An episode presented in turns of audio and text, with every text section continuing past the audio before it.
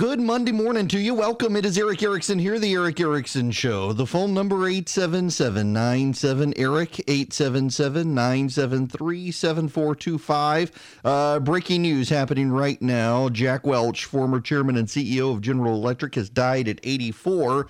Uh, the manager of the century, the, the turnaround artist, the man who made General Electric what it is today and it, well, what it was um, when he left the building, and, and it is it is no longer what it was, but just a heck of a guy, uh, just just impressive, uh, really really impressive, and uh, turnaround artist at General Electric really built it into uh be a behemoth and has passed away at 84. Now, I, I was telling my wife before I started the show this morning, I feel like.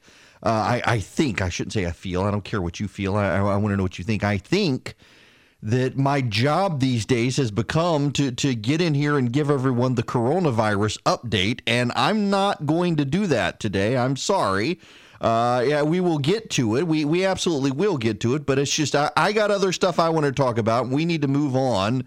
Uh, beyond the coronavirus, uh, be, beyond uh, all the other updates, and we need to begin with Butter Judge. Butter Judge has left the building, and I regret I didn't get a chance to play this audio. Now, let me explain before you get offended. So, when Pete Buttigieg, the former mayor of South Bend, Indiana, first ran for president, uh, I commented on him, and I had to use Siri because I was driving, and I and so I said, "Hey, dingus." I'm not going to say the, the other because it will set off your your devices. Um, it, so I said, "Hey, Dingus," uh, and, and, I issued forth uh, some words of wisdom about Buttigieg, and uh, Siri translated it as "butter judge." I tried to say it slow for Siri, and, and Siri translated it as "butter judge," and then you know the the Buttigieg campaign came out and kept telling people it is boot edge edge. That's how you pronounce it, boot edge edge. And so I would tell Siri boot edge edge, and it would write out B O O T space E D G E space E D G E space. And and it is a remarkable statement to his candidacy that now if I say, hey Dingus, uh, write this about Pete Buttigieg it gets it right. It spells it right. It has transformed itself. It has uh, downloaded into the consciousness of artificial intelligence how you spell this guy's name. And he will become a thing within the Democratic Party, I am sure. Uh, he is uh, being heralded today for getting out of the race to spare everyone the um, the the having to pick and having to deal with him versus others. And, you know, I regret I didn't get a chance to play this the other day, but it's perfect on his way out the door to play this because one of the things, one of the best things that has happened with Pete Buttigieg is that someone has created a Pete Buttigieg uh, translator that essentially gives you a bunch of vapid statements online, a bunch of platitudes. That's it. It's the Pete Buttigieg platitude generator. That's the name of it. Now, what do I mean? I, someone put together this montage. It is Pete Buttigieg and Barack Obama, and essentially, a Buttigieg was a poor man's Barack Obama who would take phrases that Obama used and reiterate them. Listen to this. The way we when do every other election by giving it to the person who got the most votes. Just a thought. Brings us because together. This now, country, this country was, was built. And it is a movement reaching into and church basements, and barbershops and in our schools, universities and, and with our kids. Halls. And if the voice we can light up the neighborhood, then we can light up the city. Shines as a beacon, a beacon around the world. the world once more. And this, this is, is, our chance, chance to, to answer that call. such a great montage. I regret not playing it last, last week, and I kind of feel bad playing it now because he's dropping out of the race. Now, uh, he's dropping out of the race because he wants to stop Bernie Sanders, and he has no path forward. The irony here, and the reason I bring him up out of the gate, is it really is striking that the youngest guy in the race is doing the mature thing of dropping out of the race because he sees that Bernie Sanders is a threat to the Democrats' ability to win in November, and he wants to stop it. So Buttigieg is leaving the race. Will he endorse someone? I'm sure he will. Uh, people close to Obama say that Obama has advised him he's got uh, capital now to spend. And I suspect uh, we're going to see him use that capital. I suspect we're going to see Uh, Biden endorsement. I can't imagine a Bloomberg endorsement. If it's a Bloomberg endorsement, it is uh, immediately going to be an endorsement perceived as being bought off because every Bloomberg endorsement has been someone uh, that Bloomberg paid money to. Apparently, uh, there are there's no one out there endorsing Bloomberg who hasn't gotten money from Bloomberg, which tells you everything you need to know. If he's going to uh, buy off the whole country, bribery for votes is illegal. He's going to go to jail, but bribery for endorsements not so much. Uh, and so Bloomberg has a hard time getting anyone who doesn't uh, like his money to like him. I totally suspect that Buttigieg is going to get on the campaign trail and, and stump for Biden and make a play for vice president. And that's what he wants to do, honestly. Yeah, you put him on, on Biden's ticket as a vice presidential pick, but there's a problem. He's not. He may be a, uh, a gay white dude, but he's not diverse enough for the left. Remember, uh, gay activists across the country hate Buttigieg because they say his is not the gayness we need to celebrate. Now, what do they mean by that? Uh, they mean by that that they they don't they they, they think he basically is a heterosexual white male uh, who just likes dudes. That he he's got a privileged white male upbringing that his is not the story of, of oppression and suppression that they believe needs to be highlighted in the gay community, and that, that celebrating Pete Buttigieg does a disservice to the gay community. I wish I was making this up, but I'm not. But Buttigieg is gone, and he's gone because of what happened on Saturday in South Carolina. Uh, the South Carolina primary happened. And in the South Carolina primary, Joe Biden dominated. Joe Biden got 48.4% of the vote. Bernie Sanders got 19.9% of the vote. And so Sanders and Biden get delegates. Biden gets 35. Uh, Sanders gets, um, what does he get? I'm sorry, uh, 13. And so now that leaves the delegate count. There are 149 delegates thus far 58 for Sanders, 50 for Joe Biden, 26 for Buttigieg, 8 for Elizabeth Warren, 7 for Amy Klobuchar, and 0 for anyone else. It is notable that the guy who has more delegates than Elizabeth Warren or Amy Klobuchar or Joe or um, Mike Bloomberg has gotten out and the rest of them are staying in. I, I don't see what their path is. There's a report out today that Elizabeth Warren may not even win Massachusetts. That Bernie Sanders is coming on strong in Massachusetts, and for the longest time, it looked like like Elizabeth Warren was hanging on uh, to help Bernie Sanders, and now it looks like she's hanging on to keep his delegate count low. I guess she's an opportunist angling for uh, angling for a position somewhere. It, it is remarkable, though that the longer she hangs on, the more her unpopularity goes up. So, what's the lay of the land here? And, and this is the fascinating thing. And Biden has some real problems coming up, although this rebounds, this helps Joe Biden rebound. Joe Biden does not really have much of a campaign team. Listen, listen, to Van Jones. He's talking on CNN this morning. First of all, is it now basically a two person race? And second of all, what do you think is going to happen Tuesday? Well, I mean, it needs to become a two-person race for the party to be able to make a clear decision. Uh, we'll see what other candidates do. Listen, Tuesday is very simple. You have Bernie says, congratulations in South Carolina. I've got a movement. Uh, Bloomberg says, I've got a money machine. Let's see that works. Biden says, I've got me. That's what I've got. And maybe that's enough uh, on Tuesday. But if it's not, uh, Biden, if he wants to clear this field, if he wants to be able to get this nomination and also take on Trump, he's got to put a real campaign together now. Uh, even his closest people are saying the campaign operation he's had up until now is inadequate. Yes, it's true. Biden has had a very bad campaign. He was saved by black voters in South Carolina on Saturday. And when he goes across the South, black voters will continue to help him. But that will only get him so far because he's got to deal with the Super Tuesday cal- calendar. And and who's on Super Tuesday? Texas and California. Now let me uh, let me break this down for you again. We've gone over this before. I don't want to do it ad nauseum, but this is relevant. There are Democratic primaries uh, uh, tomorrow, the fifth. Nope, no, I'm sorry. I'm sorry. The third. Looking at May instead of March. The there there are Democratic primaries tomorrow Uh, next week, the week after, and the week after, there are literally every week in March except the last week, the 31st, there are Democratic primaries. So the 3rd, the 10th, the 17th, and the 24th. Uh, in addition, on the 14th, there are going to be races for the Democratic Party. What's This is the lay of the land for the Democrats coming up. You've got tomorrow Alabama, American Samoa, Arkansas, California, Colorado, Democrats abroad, Maine, Massachusetts, Minnesota, North Carolina, Oklahoma, Tennessee, Texas, Utah, Vermont, and Virginia. Now, the Democrats abroad are Democrats who live internationally are able to participate in a vote tomorrow. Uh, it is a secure vote. There are 17 delegates. 13 of them will be pledged delegates. Four of them will be super delegates. Uh, they are uh, Democrats internationally who have registered to vote uh, through a process set up by the Democratic Party so that they can come in and participate. Now, you've got in the polling right now in California and Texas, they have the most delegates at stake tomorrow. There are 494 delegates at stake uh, in California. There are 262 delegates at stake in uh, Texas.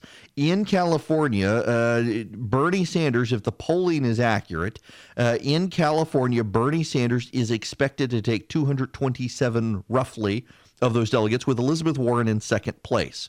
Uh, Warren, interestingly enough, if she were to drop out, would help Sanders there. She's not going to. Uh, Biden will get 86 if the polling is accurate. Now, here's the problem with the polling is that as we get closer and closer, the California polling suggests Bernie Sanders is doing better and better, and, and no one knows what the rebound effect is going to be. Uh, Sanders has gone up a little more in the late polling. He's up on in the polling average 16.7 percent. Now you've got in the polling average Sanders at 34.7, Biden at 18, Warren at 15, and Sanders has just skyrocketed in the last few days. An Emerson College poll has Bernie at 38, a CBS poll has him at 31, a USA Today Suffolk poll has him at 35% in California. And then there's the Texas issue. Biden has definitely surged in uh, Texas but NBC News has it uh, 34-19 and Emerson College has it 31-26, both in Sanders' favor. He's at 30%, Biden's at 21%, Bloomberg coming up at 17.7%, and then Warren and Klobuchar behind. Um, if this continues to hold, then Sanders continues to rack up delegates, and then you go to March 10th a week from tomorrow, Idaho, Michigan, Mississippi, Missouri, North Carolina, and Washington hold votes. And then on the 14th, the Northern Marianas have a caucus, not exactly a big deal. But then you get to two weeks from now, two weeks from tomorrow, Arizona, Florida, Illinois, and Ohio. Now, the interesting thing here is what happens in Arizona, eh, Florida, and Illinois there. Let me tell you why. Because in Ohio right now, Biden is leading Sanders but there hasn't been a lot of polling. In Arizona, Biden is leading Sanders. In Florida, Biden is leading Sanders. In fact, Bloomberg is ahead of Sanders in Florida.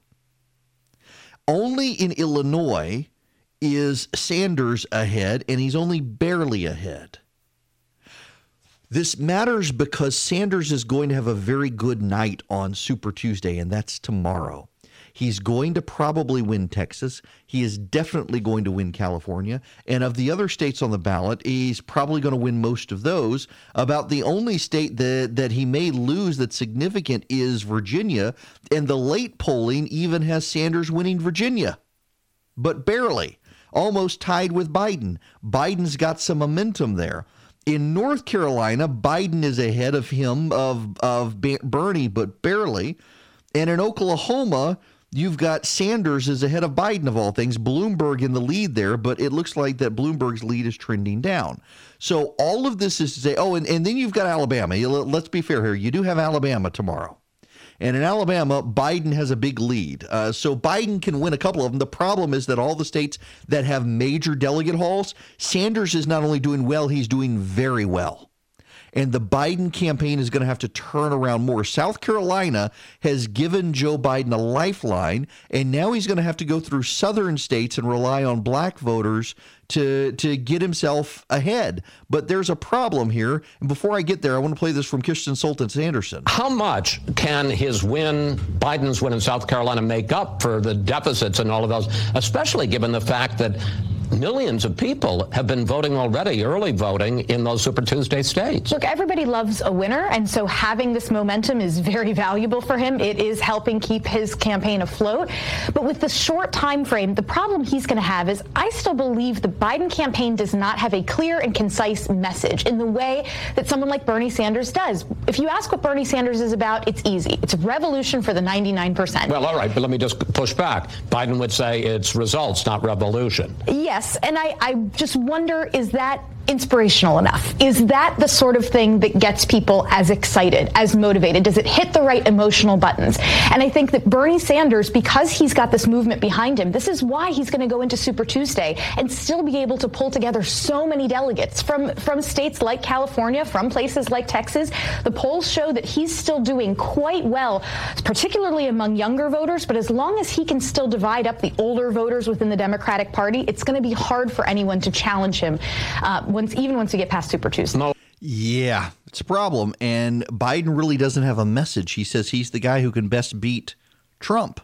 And yet he's having a hard time making it through the primaries. People like winners.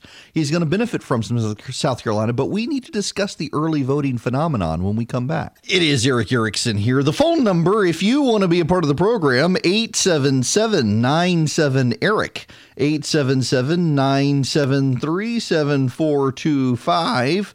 Uh, you know, there are people out there speculating that Buttigieg is going to go to Bernie Sanders. That's a bunch of nonsense. He wants to stop Bernie Sanders.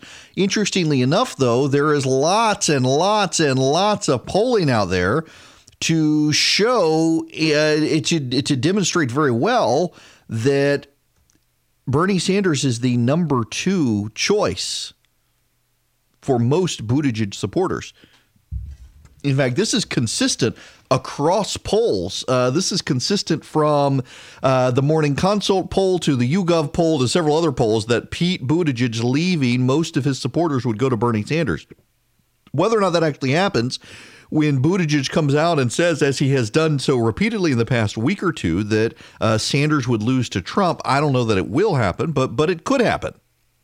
Now, we I I, I got to go back to the audio I played when we went to break of Kristen Soltis Anderson uh, talking about the Biden campaign and his lack of a message uh, and the bounce he will get and whether or not it's sustainable. Let's let's listen to this, and I will. Abru- this is a minute twelve second clip. I don't need to get that far into this to get to the point. How much can his win, Biden's win in South Carolina, make up for the deficits and all of those? Especially given the fact that millions of people have been voting already, early voting in those Super Tuesday states. Look, everybody loves a winner, and so having this momentum is very valuable for him. It is helping keep his campaign afloat. But with the short time frame, the problem he's going to have is I still believe the Biden campaign does not have a clear and concise message in the way that someone like Bernie Sanders does. If you ask what Bernie Sanders is about, it's easy. It's a revolution for the 99%. Well, all right, but let me just push back. Biden would say it's results, not revolution. Yes, Yes, and I, I just wonder is that inspirational enough? Is that the sort of thing that gets people as excited, as motivated? Does it hit the right emotional buttons? And I think that Bernie Sanders, because he's got this movement behind him, this is why he's going to go into Super Tuesday and still be able to pull together so many delegates from, from states like California, from places like Texas. The polls show that he's still doing quite well, particularly among younger voters. But as long as he can still divide up the older voters within the Democratic Party, it's going to be hard for anyone to challenge him uh, once, even once we get past Super Tuesday. No. Early voting, people. Early voting. Uh, how now? I can tell you, I, have done the research on this.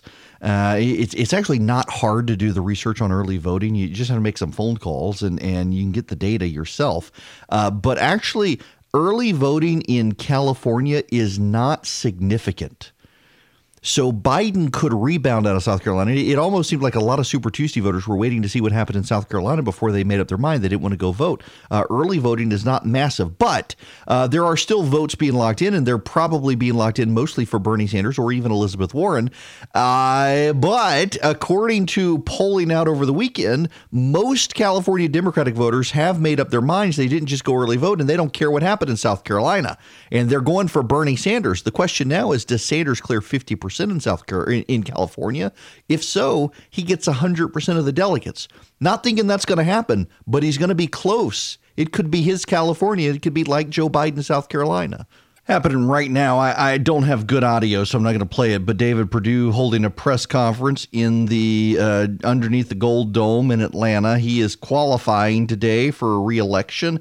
Kelly Loeffler as well qualifying. It is qualifying week here in Georgia, uh, and David Perdue is going to be with me tomorrow um, after filing all his qualifications paperwork, among other things. Uh, standing behind him is uh, Marty Kemp and Governor Kemp as he's announcing his reelection, saying we've got to fight against. Uh, socialism. Also, uh, I got to correct myself a little bit. The Texas Democrats are saying they've already got a million early votes. They've just uh, released this press release actually in the last couple of minutes. Uh, in fact, yeah, they sent it out at, at 9:25 a.m. Uh, the early vote totals are in. Texas Democratic primary voters have exceeded 1 million total votes, surpassing 2016. Uh, in person, they've had 88, 883,702 early votes. Cumulative uh, mail votes 116,614 total 1 million uh, 316,000 or 1 no 1 million 316 in person and early mail votes uh, in the most populous 15 counties. Democrats vote shattered Republican early votes, which is no big deal because there isn't really a big Republican contest in Texas right now. It's just the Democratic uh, presidential primary. But over a million votes cast in Texas, and that happened before South Carolina. Remember, South Carolina was on Saturday. There hasn't been early voting on Saturday or Sunday, uh, and th- this comes out at 9:25 this morning, so it doesn't include any sort of Monday voting, and there is no Monday voting uh, because the election's tomorrow. So all of the cumulative early vote in Texas, over a million people have already voted. Bernie Sanders, according to the polls, had big momentum in Texas, and so that suggests Bernie Sanders may have a good night in Texas. And that's not good news for Joe Biden or the Democrats. Now, there's a lot of speculation this morning that Pete Buttigieg wants to be the uh, Democratic uh, vice presidential pick for Joe Biden. We'll see if that happens. I want to go to Robert Gibbs. Robert Gibbs was Barack Obama's press secretary. He was on one of the Sunday shows talking about what Biden needs to do. I think he could sweep the, the South. Yeah. I mean, it, it's possible North Carolina will be the toughest one. Well, I think you look at the numbers you just showed, and you've got Bloomberg at 15%, right at that viability line. And so, does last night's win and that momentum push a couple of points up for Vice President Biden and push Bloomberg down a couple of points. And so do, do you do you force that one-on-one contest through viability? I think Joe Biden's strategy has to be to survive the big states of California and Texas and wake up Wednesday morning as the sole competitor to Bernie Sanders. But is he going to be? Because Bloomberg has not bought a bunch of ads but Bloomberg wants to do a three minute block on the networks, ABC, CBS, and NBC, on the coronavirus, believe it or not. And we'll get to the coronavirus. There is news on the coronavirus. It's just, I, have talked about it so much. Uh, there are other things that, that I want to get to today uh, out of the gate, and we will get to the coronavirus stuff. And, and right now, I mean, Super Tuesday is tomorrow. It is a big deal and uh, you're you're you're going to have the Democrats out there bashing each other and trying to find ways to to separate themselves from the pack. You're going to have Elizabeth Warren out there trying to make a case for herself, even as she looks like uh, she may lose Massachusetts. One more from Kristen Soltis Anderson with Chris Wallace from over the weekend. What does polling say about how tough it will be to sell socialism, not communism, but socialism to a majority of Americans. So Fox News' own polling from just this week shows only about three out of 10 voters say that they would be comfortable with someone who is socialist uh, being president, uh, that they only about a third of America is okay with socialism. But socialism is defined very differently for younger voters versus older voters, as Katie was mentioning. I think that in terms of the word socialism, lots of voters don't like it, but the idea of the government providing very extensive health care benefits, et cetera, a lot of voters are actually much more on, on board with that. I would not count out the ideological places American voters may be willing to go. You know, it's also interesting in our voter analysis, Fox News voter analysis, Bernie Sanders won among people, both black and white, under 45. He got clobbered among blacks and whites over 45. He did. Black voters in South Carolina did not like Bernie Sanders at all because they want to beat Trump.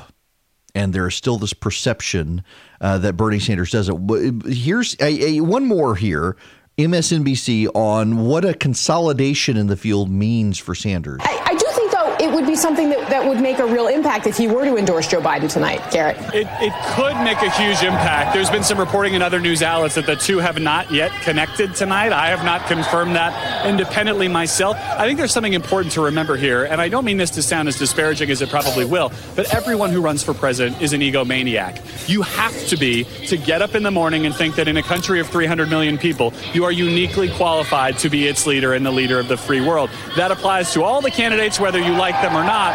Um, and so to take to make the decision to get out is a big and difficult decision in and of its own right. Much less to then decide to endorse someone else. And I would say, while I agree, I think with the conventional wisdom here that this is probably the most good news for Joe Biden. In my travels in these early states, Joe Biden is not the name that comes up most often when you talk to people who support Mayor Pete about who their second choice is. A lot of them also like Amy Klobuchar. A lot of them like more progressive politicians like Elizabeth Warren. Even some, dare I say, do like Bernie Sanders. So Yeah. while I think a consolidating field of non-Bernie candidates is probably overall good news for Joe Biden, I don't think we should we should uh, assume right away that all Mayor Pete supporters, even if he did endorse, will just immediately wake up tomorrow morning and decide they're going to pull the lever for Joe Biden instead.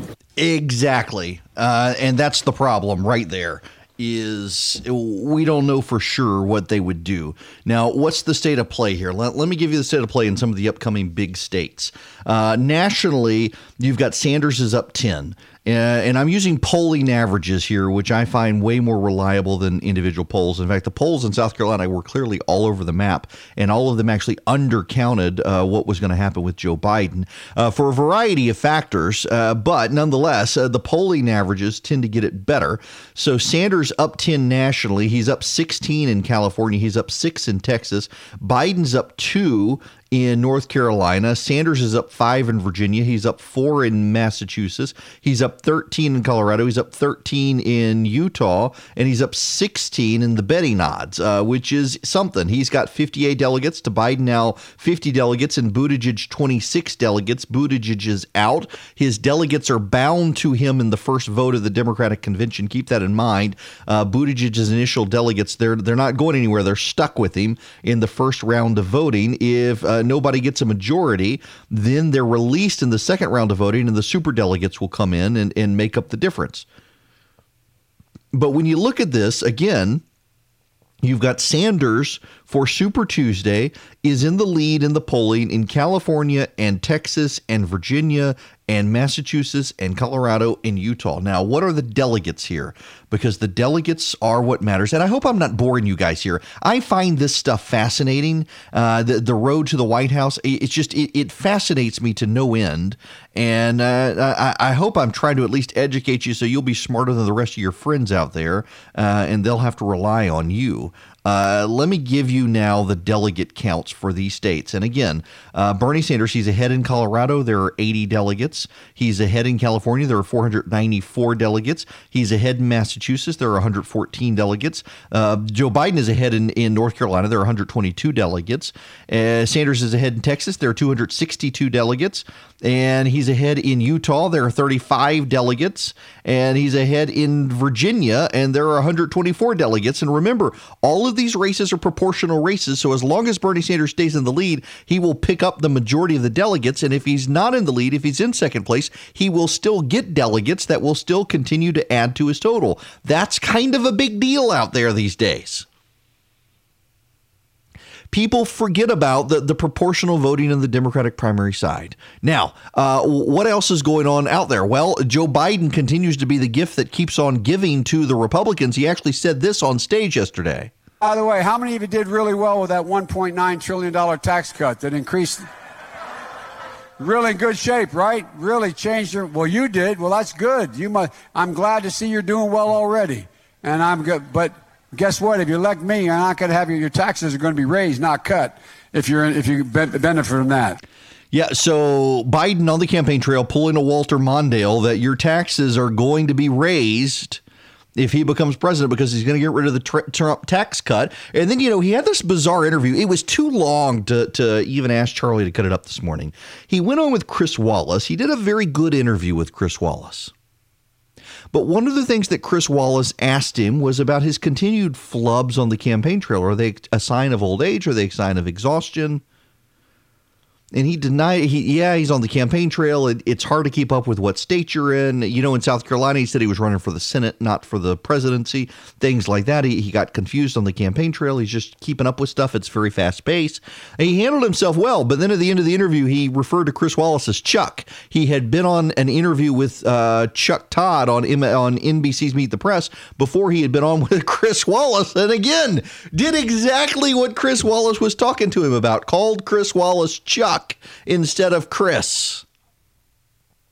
He's gonna have to figure that out. Uh, again, this goes back to Van Jones's comments I played earlier. Biden has run a very uh, sh- his his campaign out of the gate. He spent a lot of money up front, but he didn't necessarily hire the best staff up front. His staff was spending tons of money wooing delegates, running ads, uh, doing all sorts of video displays. Uh, it, it, was uh, so. So let me let me let me back up. I when I was in college. I worked for a public the public school I graduated from in Louisiana. I would go home during the summer and I would work in the school. Uh, Dr. Winsey the, was the the headmaster of the school. It was one building. There was an elementary, middle, and a high school. And the the local school board got the brilliant idea of let's just combine this these three schools since they're all in one building. Let's combine them into one big school. So it'll be K through 12, one school. There will be a principal for elementary, a principal for middle, and a principal for high school. And Dr. Winsey, she was just brilliant. I, I love that lady. She was the headmaster of the whole thing, made them all work. And so I was there during the summer. I would come up with a. Uh, I had to come up with a code of conduct for the students. I had to uh, design a bunch of forms for her. I, I mean, I, I, was a, I, I could be a brilliant bureaucrat. I just want you to know. I, I'm master of generating forms and paperwork. So there was one of the one of the principals at the school. Everything looked just so I mean, everything looked perfect. Everything was immaculate. His office was spotless. He made sure that everything was spotless in, in the elementary school. Uh, whenever he came to meetings, he was overly prepared. He knew everything. He knew the stuff for all the other people, and on. I mean, it was impressive to me. It was really, really impressive. As a as a 19 year old working in the school, seeing this guy come in uh, from the elementary school at a school that, frankly, I had a low opinion of uh, out, outside of the headmaster because I had graduated from there. I had seen it behind the scenes, and, and so much of it was um, was was just not good. And here comes this guy, and and he just seems to have his act together. And I was talking privately to the headmaster one day about it. And she immediately cut me off and she said, Nope, you got to watch. You, you got to watch. She said, You will find in life that there are people who everything on the surface is spectacular and polished and spotless. But it's the beneath the surface stuff that matters. And the beneath the surface stuff he's making everything on the surface seem spectacular to gloss over the fact that there's no there there, there's no substance, there's no depth. He doesn't he's not actually in command of his school. And I started paying attention, and you know she was right. His his office was spotless, everything was spotless, everything was clean, and and he had the best platitudes, and he had the best best uh, corporate speaking. But when you actually got into and you started pushing him on stuff, you realized there wasn't a lot of there there. He really didn't know what he was doing. He was really out of his league. He really didn't know how to improve um, the the situation in his school. And his his team wasn't actually well run. That the office was clean and spotless, but everybody was very very messy behind the scenes. And I just it, that, that point always struck with me, and it's very much like Joe Biden's political campaign. That on the surface, you go to Joe Biden's website, the the website is spotless. He's got slick ads, but it's the behind the scenes stuff, the the, the veneer of, of slickness and polish covers up for the fact that uh, there's really not a lot of there there in depth. He doesn't have a great campaign team. If he was smart, he would poach some of Pete Buttigieg's campaign team, including Lis Smith, uh, Pete Buttigieg's spokeswoman. Biden should do these things. He does not have great staff. If you will recall, a lot of the Obama A team declined to go with him, which should have been telling. And by the way, that reminds me where is Barack Obama in all of this now that the race is consolidating? Where is he? What's he doing? Well, I've got news on that front when we come back. You should text Army to 33777 and sign up for our conservative activist list so you will not only stay in the know but be empowered easily to reach out to your elected officials as uh, need be. Also, also, I did send out a recipe on Friday. Uh, if you text recipe to 33777, uh, you will get the, the recipe I wound up sending out on Friday. It's an overnight waffle recipe. It, it really is great for the weekend. You can still get it and try it if you want, but you mix everything together the night before with some yeast and you leave it on your on your countertop. You, you just cover it. You add the eggs the next morning. Um, but it's a, it is a great, great. It, it's crispy, crispy waffle on the outside and super pillowy, soft on the inside. It's fantastic. Uh, if you want it, text recipe to three three seven seven seven. What'll happen is you'll get asked for your email address after you text it, and then you'll get an email uh, with a link to all the latest recipes, including that one. It, it's good stuff. Um, eh, Barack Obama. Where is Barack Obama? What is happening with Barack Obama? Why is Barack Obama? Uh, not uh, out on the campaign trail for anyone? Well, according to multiple sources, multiple sources close to Barack Obama, he is telling people he's going to wait. He, he's he's not going to jump in yet. See, here's the thing. The Obama people, and, and it's it's you can you can tell that I'm not making this up by the fact that they that he hasn't actually endorsed uh, endorse Biden. There are a lot of people out there who will privately now say that Obama didn't want Biden to run, that he considered Biden too old to be able to do it. And Biden decided he needed to do it to save Obama's legacy because no one else was going to go out there and save Obama's legacy. It was a matter of loyalty for Biden that they totally appreciate, but also it was a matter of the Obama team thinking Biden's not really ready for prime time in this stuff, and he's not going to be because he just keeps getting older. And you know, it, really is something that I suspect when when he does come out and endorse Biden, and I, I think he will, uh, because it, Bloomberg really doesn't have a shot. Bloomberg has no delegates. He's poured his money into Super Tuesday. He's planning on spending a billion dollars, and he may not win a single delegate. Think about that. Bloomberg may not win a single delegate after spending a billion dollars. And that's going to leave a Bernie Biden race. And by then it may be too late because Bernie keeps racking up delegates.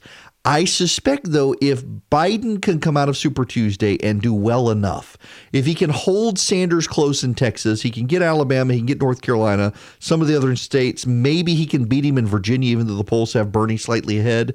I suspect you will see the president come out before Florida and say, go with, uh, go, go with, go with Biden. Y'all, I, by the way, I, am not tired here. I'm just having a hard. There are so many bees in the race. There's Biden, there's Bloomberg, there's Bernie, there's Buttigieg, and Buttigieg is gone.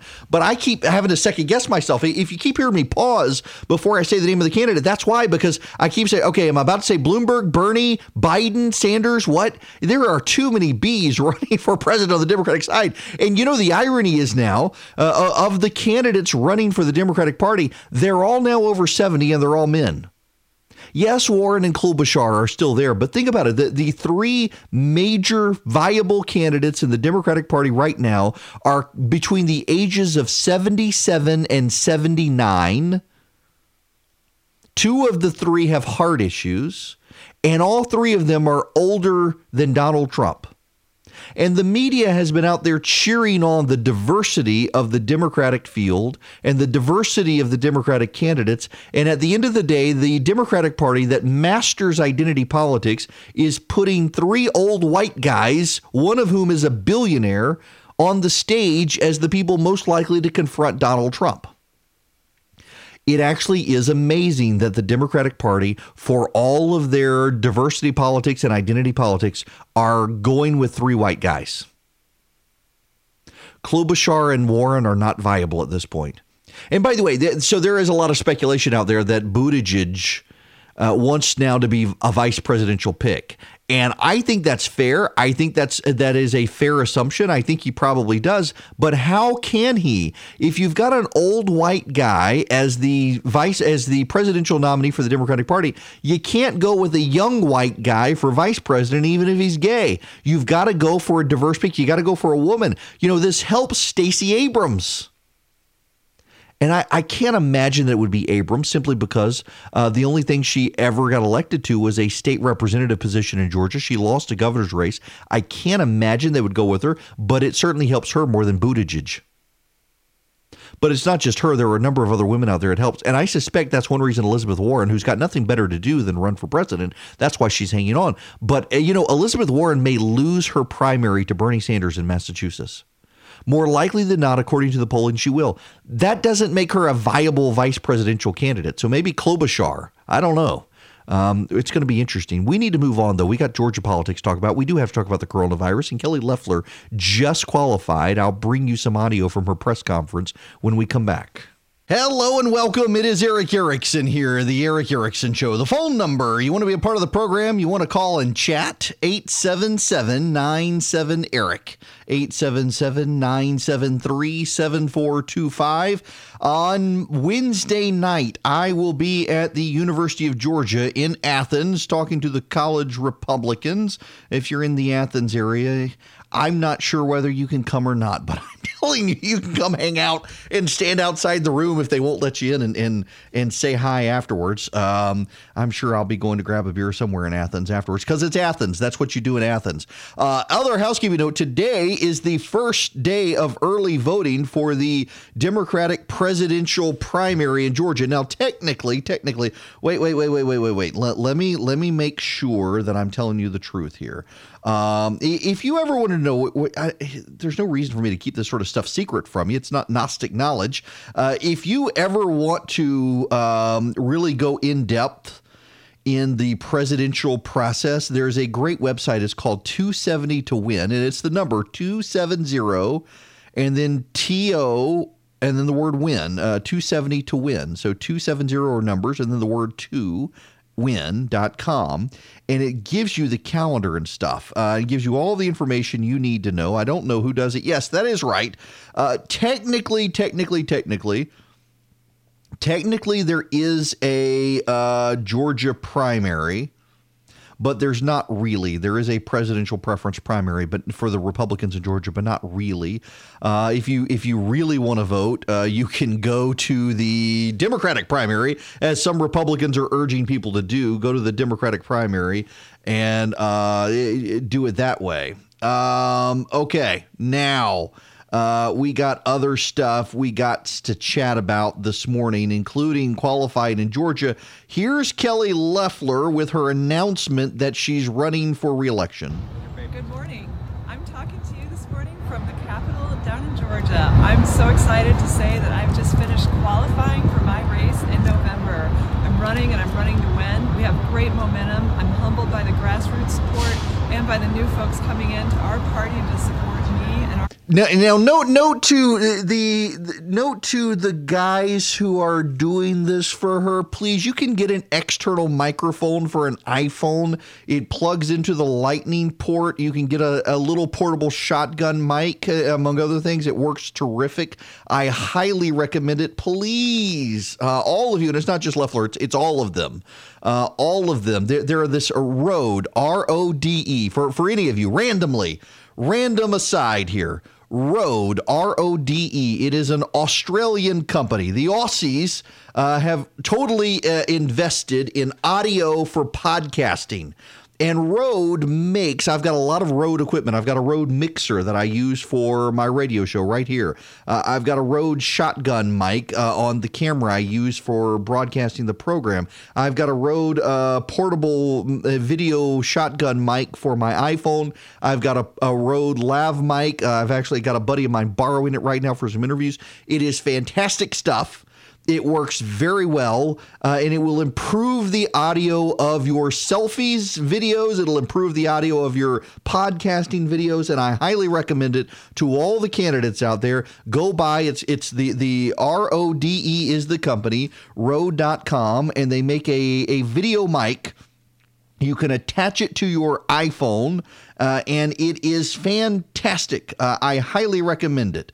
Uh, they, they have a mobile microphone section, and it comes with all sorts of stuff. Oh, look, they've even got now lav mics you can plug directly into your iPhone with a lightning connector. Uh, go to Rode. They're wonderful people. They make fantastic stuff, uh, and it will improve your audio. But nonetheless, Kelly Loeffler has qualified and that is exciting.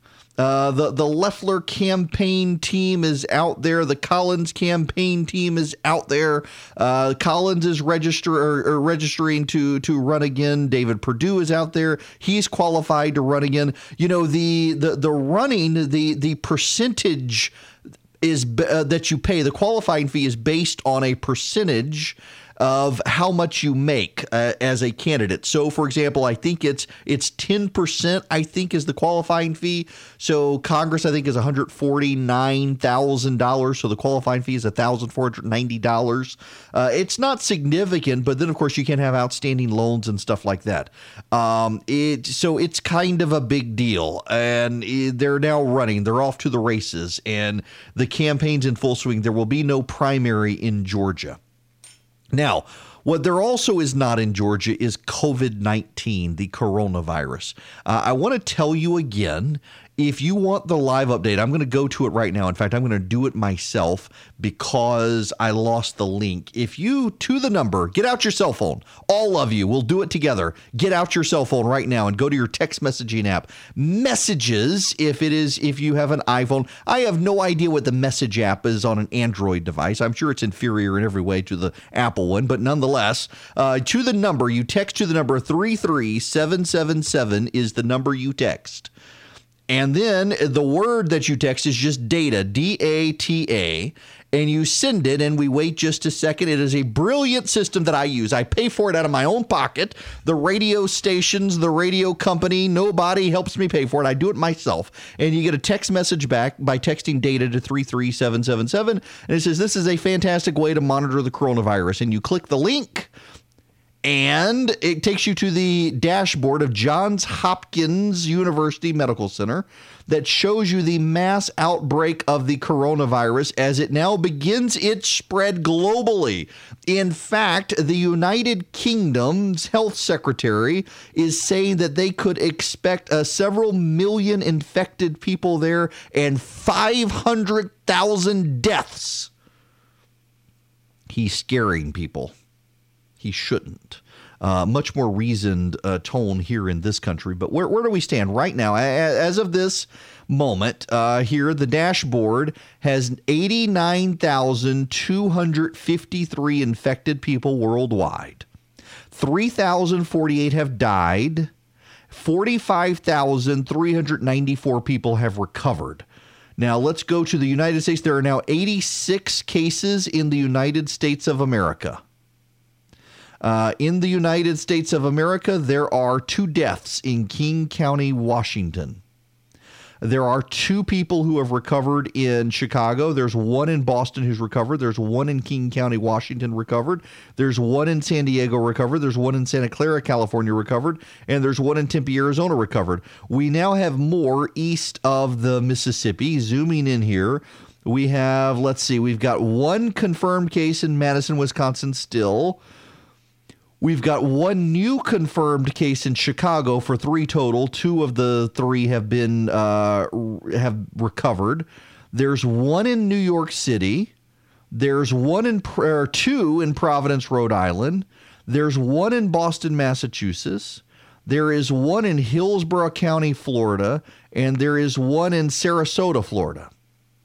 Tampa, basically. Um, there are nationwide, let me give you the breakdown now. In San Antonio, there's one confirmed, one existing case. Uh, there's one in Tempe, Arizona that is recovered. Uh, in San Diego, there are two. One's recovered, one's existing. In Orange County, there's one confirmed. In Los Angeles, there's one confirmed. San Benito, San Benito California, there are two. Uh, there are six in Santa Clara, California, one recovered, five existing, two in Sacramento confirmed, two existing, and one in Humboldt County and California, one existing, and in Portland, Oregon, there are two. They're still recovering. So there you go. That that's the U.S. Uh, 86 total cases in the United States of America right now. There are 80,026 in China, 4,335 in South Korea, 1,694 in Italy, 978 in Iran, 705 from the Diamond Princess, 256 from Japan, 150 in Germany, 130 France, 120 Spain, 106 Singapore, 98 Hong Kong, and 86 in the U.S. And now there is a report from Anthony Fauci. Remember Anthony Fauci? That Anthony Fauci, Anthony Fauci, Anthony Fauci. He's the head of the National Institutes of Health. And there was all sorts of uh, he's he's been censored, he's been muzzled, he's not allowed on TV anymore. Except he wasn't muzzled. Now, in fairness to the media for saying he was muzzled, I do want to be fair here the president's team at the White House botched the Anthony Fauci um, withdrawal from the media. Here's what happened. Anthony Fauci was supposed to, he's the head of the National Institutes of Health and National Institutes of, of Allergies and Disease. He is a brilliant scientist and doctor, and he is a great spokesman and he was supposed to be on TV a lot at the end of last week. The president put Vice President Pence in charge of coordinating everything, and the vice president's office had Fauci cancel all of his appearances on TV, some at the last minute. Well, members of the media started buzzing that he was being censored, he was being muzzled, he was being taken out, uh, he was being quieted. And yes and no. I talked to a couple of reporters who have inside knowledge on this and said, yeah, it was very abrupt at the last minute that he was canceled. Uh, so clearly they didn't want him on TV. Now, what the White House says is that they didn't want him on TV because they wanted to make sure they had a coordinated messages. They had uh, multiple people going on TV. They had the Secretary of Health and Human Services. They had the uh, head of the Centers for Disease Control. They had Anthony Fauci. They want to make sure everybody was on the same page and everyone was talking and uh, that Fauci wasn't really muzzled so much as, yes, he was abruptly canceled on some shows, but it was to make sure everyone was on the same page and everyone was focused on the same things. Here's what Fauci himself said at a press conference. Thank, thank you, Mr. President. And I'm just going to ask you directly about this with regard to the flow of information. From the very beginning, you received a lot of criticism regarding that, in particular about Dr. Anthony Fauci. He is world renowned in contagious diseases, and there were reports out there that he was being muzzled. Can you tell us that this widely respected expert, Dr. Fauci, will have every opportunity to tell us the truth? Well, that's a very dishonest, the, very and, dishonest question because uh, he has because he has had that uh, ability to do virtually whatever he's wanted to do. And in fact, in fact, he, he was never muzzled. Okay. I think I can speak. You can speak. Why don't you speak to that? Very dishonest question, but that's okay. Dishonest. I want to clarify, Mr. President. I want to clarify. So, so let me let me clarify it. I have never been muzzled ever, and I've been doing this since the administration of Ronald Reagan. I'm not being muzzled by this administration. What happened, which was misinterpreted, is that we were set up to go on some shows. And when the vice president took over, we said, let's regroup and figure out how we're going to be communicating. So I had to just stand down on a couple of shows and resubmit for clearance. And when I resubmitted for clearance, I got cleared. So I have not been muzzled at all. That was a real misrepresentation of what happened. That's from Anthony Fauci himself telling the media it was a, a real misrepresentation of what happened to him, that the vice president suddenly in charge. There's now a, a, a, new operating procedure with which to go through, and he just had to go back through them and make sure it was okay. It took a little bit of time, but they've authorized him to start going back on TV. And now he's got a report out in the New England Journal of Medicine.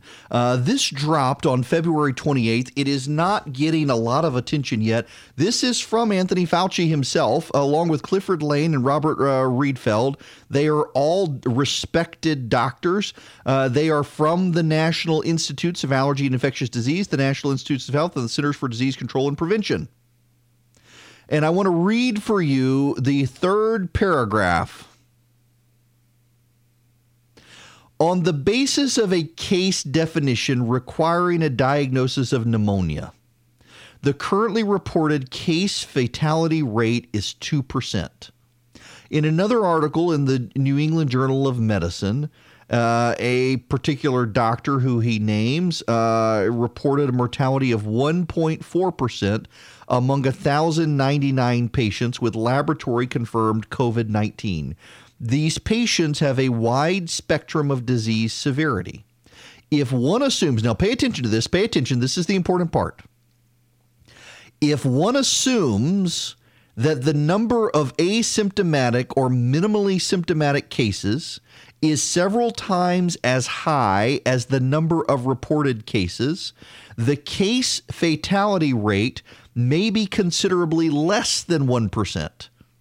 This suggests that the overall clinical consequences of COVID 19 may ultimately be more akin to those of a severe seasonal flu, which has a case fatality rate of approximately one tenth of 1%, or a pandemic influenza similar to those of 1957 or 1968, rather than a disease similar to SARS or MERS, which have had case fatality rates of 9% to 10% and 36% in the case of MERS, respectively.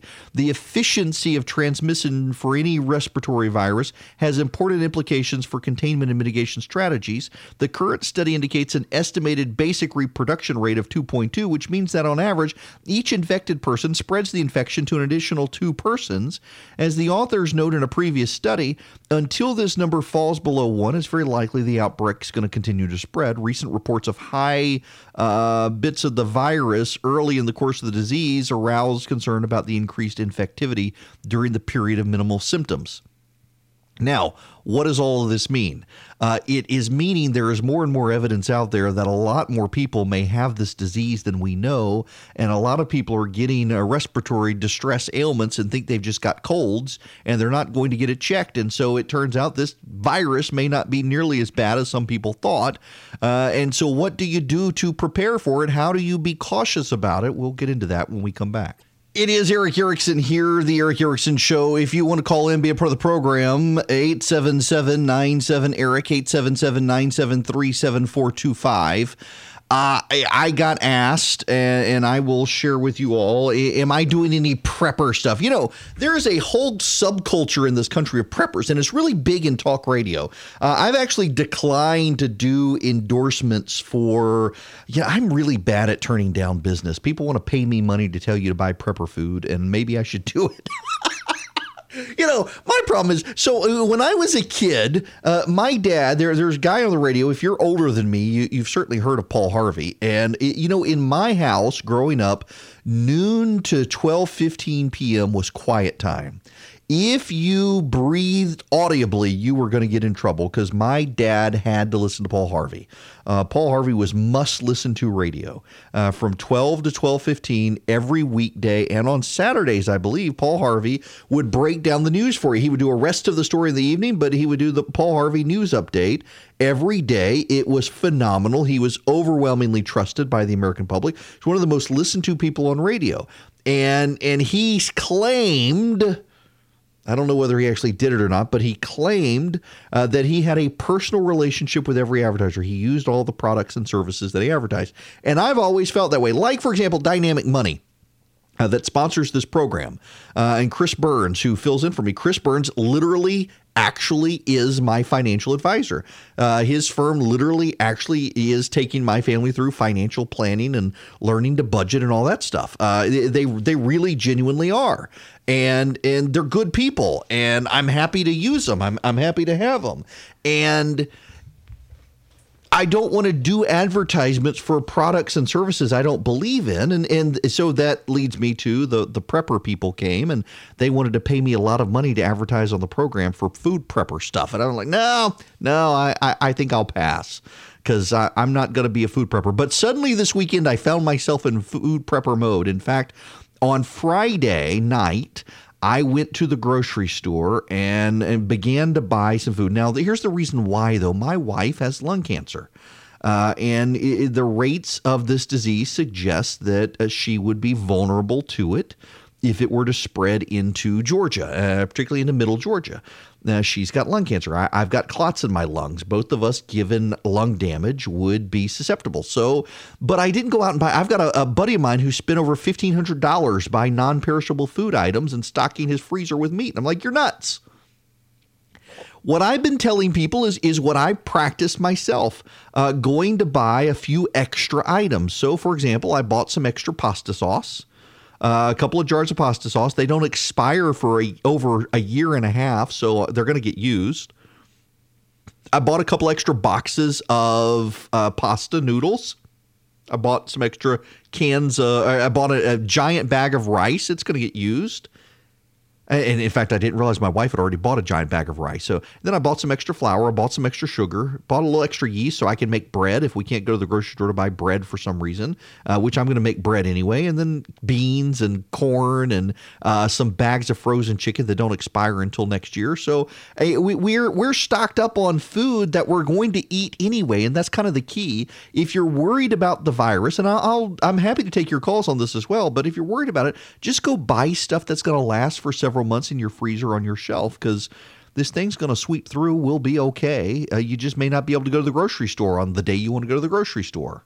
It is Erick Erickson here, the Erick Erickson Show. You can be a part of the program by calling 877 97 Erick, 877 973 7425. If you want the podcast of the show, text the word show to 33777 and I will spit you back the link uh, for the podcast. Uh, and again, if you want to see the Johns Hopkins University Medical Center uh, real time dashboard of how the COVID 19 virus is spreading around the world, text the word data to 33777. Now, there's something new here. You'll get a second text uh, encouraging you to subscribe to what is called Substack. It is a daily email newsletter I have started writing beyond the resurgent, uh, mostly for listeners of this program. You got to subscribe to it. It's just seven bucks. That's it. Seven bucks uh, and uh, giving you more real time data, links to stuff, stuff I'm reading, uh, deeper analysis of campaign 2020, uh, some special podcasts. You'll get some discounts and things like that. But uh, you know, I, I, pay for, for example, the the action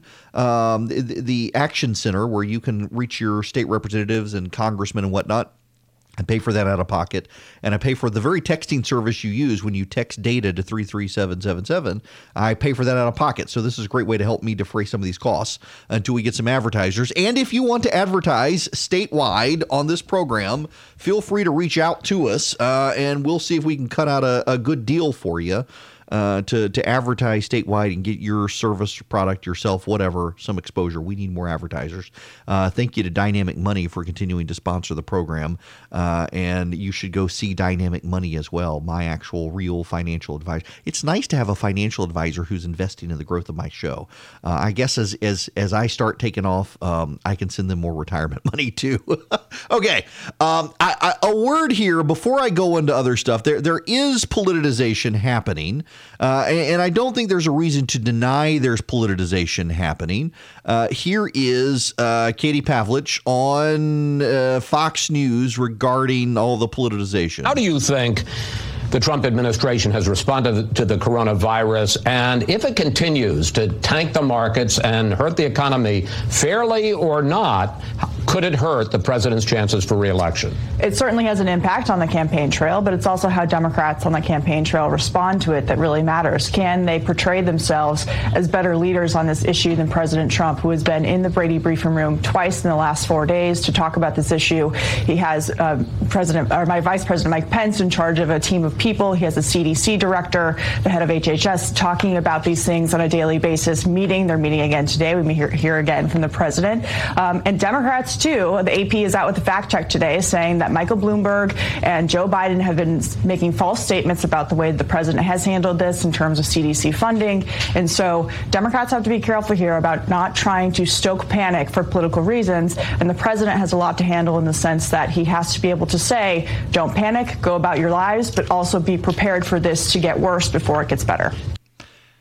He does. And Vice President Pence was asked about uh, what's going on. He was with Chuck Todd, and, and I got some thoughts on this I want to play for you. I, I want to talk to you about after you hear this. Well, I, I, I, will tell you, there's been a lot of irresponsible rhetoric among Democrats and commentators. Who? Who is this? On the left. Name some names, sir. Well, uh, because this is just, it just feels like gaslighting. P- please name some names. I'm, I'm a, we're all big. Well, re- we're all big re- people here. Name some names. There was a column in the New York Times that's, uh, that by a prominent liberal journalist that said uh, we should rename it the Trump virus. Okay, that, that, that is, does that apply to, does that apply to, to all people? So that the president would be blamed. Chuck, this, this, this virus I mean, began in China. Why take this? The Here's what I ask you. Took, this doesn't Chuck, help. This, this does not decisive help us, no? action yeah? to protect the American people. And, uh, and when, when you see voices on our side pushing back on outrageous and irresponsible rhetoric on the other side, I think that's important. Do you think this rhetoric from your side helps? I, I, I, never begrudge people responding to unwarranted, unjustified attacks. But I promise you, we're going to continue to focus on the mission the president's given this task force and given this government. And that is, we're going to bring the full resources of the federal government to bear. And the American people, uh, the American people can be confident that we're going to continue to work this issue. We're going to work with leaders in both parties in Congress to make sure that not only our federal agencies have all the resources they need, but our state and local governments, healthcare providers have the resources and the support to provide the care that every American would want. Remember, Chuck, this is about the lives of the American people. Chuck Todd look, I, I, know and like Chuck, but I, I, think he's in the wrong here by eh, he wants names from the vice president. I, I want to give you some names just so we're, we're all on the same page here. No one's denying it. Uh, let me, in this regard, play you Oliver Darcy. Oliver Darcy is a CNN uh, contributor, media reporter. Let Let's listen to what Oliver Darcy has to say. And, and one further uh, final note is that Fox, ironically, has been attacking all these other media organizations for supposedly politicizing this uh, this crisis, this public health crisis. When, if you actually watch the channel, the only people politicizing this happen to be on that network. And you, I think you just saw it right there with, hmm. with Donald Trump Jr. Oliver Darcy from CNN says the only people politicizing this happen to be on CNN. Well, we, have got Gail Collins from the New York Times who says we should call this the Trump virus and blame him. You've got Paul Krugman from the New York Times doing virtually the same thing and, and tweeting out Dow 25,000 exclamation mark as the Dow crashes. Uh, then there's John Garamendi. He is a uh, Democratic congressman from California well after uh, the National Institutes of Allergy and Infectious Diseases, the National Institutes of Health, the CDC, and the Vice President's office pushed back on the fact that they were not censoring Anthony Fauci. Uh, John Garamendi went on C- CBS and said that, yeah, you know, they say they're not, but look at what's happening. They've taken him off the airways, which wasn't true. He was doing other stuff. Um, that's that that's an issue. Um, you've got the media continuing to circulate this. You had Joe Biden go on CNN and say the experts are being silenced, which isn't actually true. The experts weren't uh, being silenced. You've got the Associated Press that had to do a fact check, pushing back on Mayor Bloomberg, Joe Biden, Nancy Pelosi, and Chuck Schumer, all of whom claiming that the President of the United States canceled funding for the CDC. That's not actually what he did. Uh, the Associated Press headline Democrats distort coronavirus readiness. Uh, here's the opening paragraph Democratic presidential contenders are describing the federal infectious disease bureaucracy as rudderless and ill prepared for the coronavirus threat because of budget cuts and ham handed leadership by President Trump. That's a distorted picture. For starters, Trump hasn't succeeded in cutting the budget. Over the weekend, the president spoke uh, at, at CPAC and then in South Carolina, and he said that the uh, media blaming him for the virus is a hoax Dana Milbank for the Washington Post then tweeted out that the president called uh, the, the, the the spread of the virus itself a hoax. That led to some media pushback, uh, even against uh, some people on TV. Where is this clip here that I'm looking for? Um, that it, you had people come on TV and say that the president of the United States is calling the virus a hoax. That's not true. Uh, oh, I know. I, I wound up not getting the clip cut because it was like a 10 minute long clip and it was just ridiculous. But yeah, you had uh, one of the presidential candidates on, it was Bloomberg. That's what it was. It was Bloomberg. Bloomberg went on TV and said that the president said the virus is a hoax, and that's not what he said. He was actually blaming the media for perpetuating a hoax against the president. You've got the Politico ran a headline claiming the president said it was a hoax. In fact, the Politico ran a cartoon that showed a man committing suicide when he found out the president's team said they had it under control, or, or the president's team, the words are got this. The president's team's got this. And the man jumps off a ledge after hearing that. Uh, so don't tell me the media and the Democrats aren't politicizing it. And Chuck's got a great research team. They should have been able to find these names for him. The fact that he couldn't find those names, uh, I think, is a little bit depressing. That I don't think they even wanted to try. Here's Thomas Chatterton Williams. He's an, uh, a columnist for the New York Times Magazine. He tweets out a picture of the president with all of these different people praying. All the experts, including Anthony Fauci, among others, are in there with their heads bowed praying. And he tweets Mike Pence and his coronavirus emergency team praying for a solution. We are so screwed. You you want media bias, you want media attacks, you want partisanship. Here are the names. These are the names of the people. These are names of Democrats and members of the media who are politicizing the spread of the virus, saying that only Republicans are doing it. Here's Catherine Rampell on, on the Reliable Sources show on CNN. Uh, I, I think so. I think what you're seeing here is that Republicans, right wing media are resorting to the same playbook that they've done with everything else whenever there has been unfavorable uh, coverage of some kind for their, their guy, Donald Trump. They refer to the Russia scandal as a hoax. They refer to every other previous scandal as a hoax. And that made sense in a way, right? That if you can convince the public that something is fake news, that they can't independently verify, maybe they will brush it off as indeed untrue. However, I'm not sure that this strategy is particularly potent when we're talking about a public health risk. Oh. Not only because, uh, of course, it, it doesn't lead to the adaptive behavior. Can we just stop there because her voice is annoying when it comes to this sort of stuff? Um, the, the fact is that it was a politicized effort by members of the media and Democrats to try to undermine the um, trying to undermine. Here's here's the clip. I did find the clip. It is Bloomberg. We did cut it up. This is Bloomberg talking to 60 Minutes and Scott Pelley. How do you view this emergency? Um, I find it incomprehensible that the president would do something as inane as calling it a hoax, which he did last night in South Carolina. He, he said that the Democrats making so much of it is a Democratic hoax, not that the uh, virus was a hoax. This is up to the scientists and the doctors as to whether there is a problem. They all around the world say that it is in some places and has enormous potential to become one elsewhere.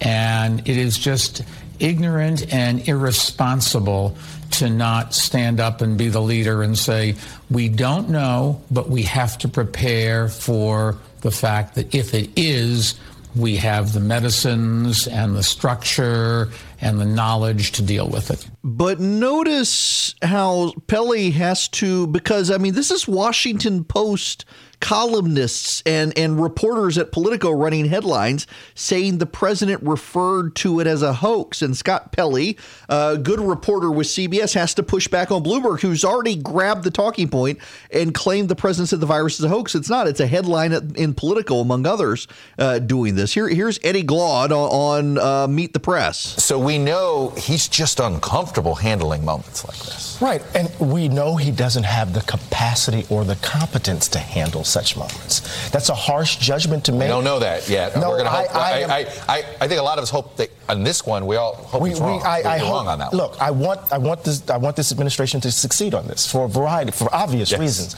But we have the evidence is in. We're not just talking about a credibility crisis. We're talking about a competency crisis, and it has. We've all been asking this question: Will they be ready and prepared to deal with a genuine, genuine threat, a genuine crisis in the country? And it mean, it makes sense to me that we're doubtful. Let me just say this too. This proves the argument that there's a role for government. We've seen over and over again an attack on big government that it has no usefulness, it's not efficient. Da, da, da. We see the purpose of government now, and I think folks need to make that argument. I, I, I got a question. Is there anyone in the listening audience? I, I actually want to hear from you. And I've got a phone number here 877 973 7425. Is there any one of you out there who doesn't want government?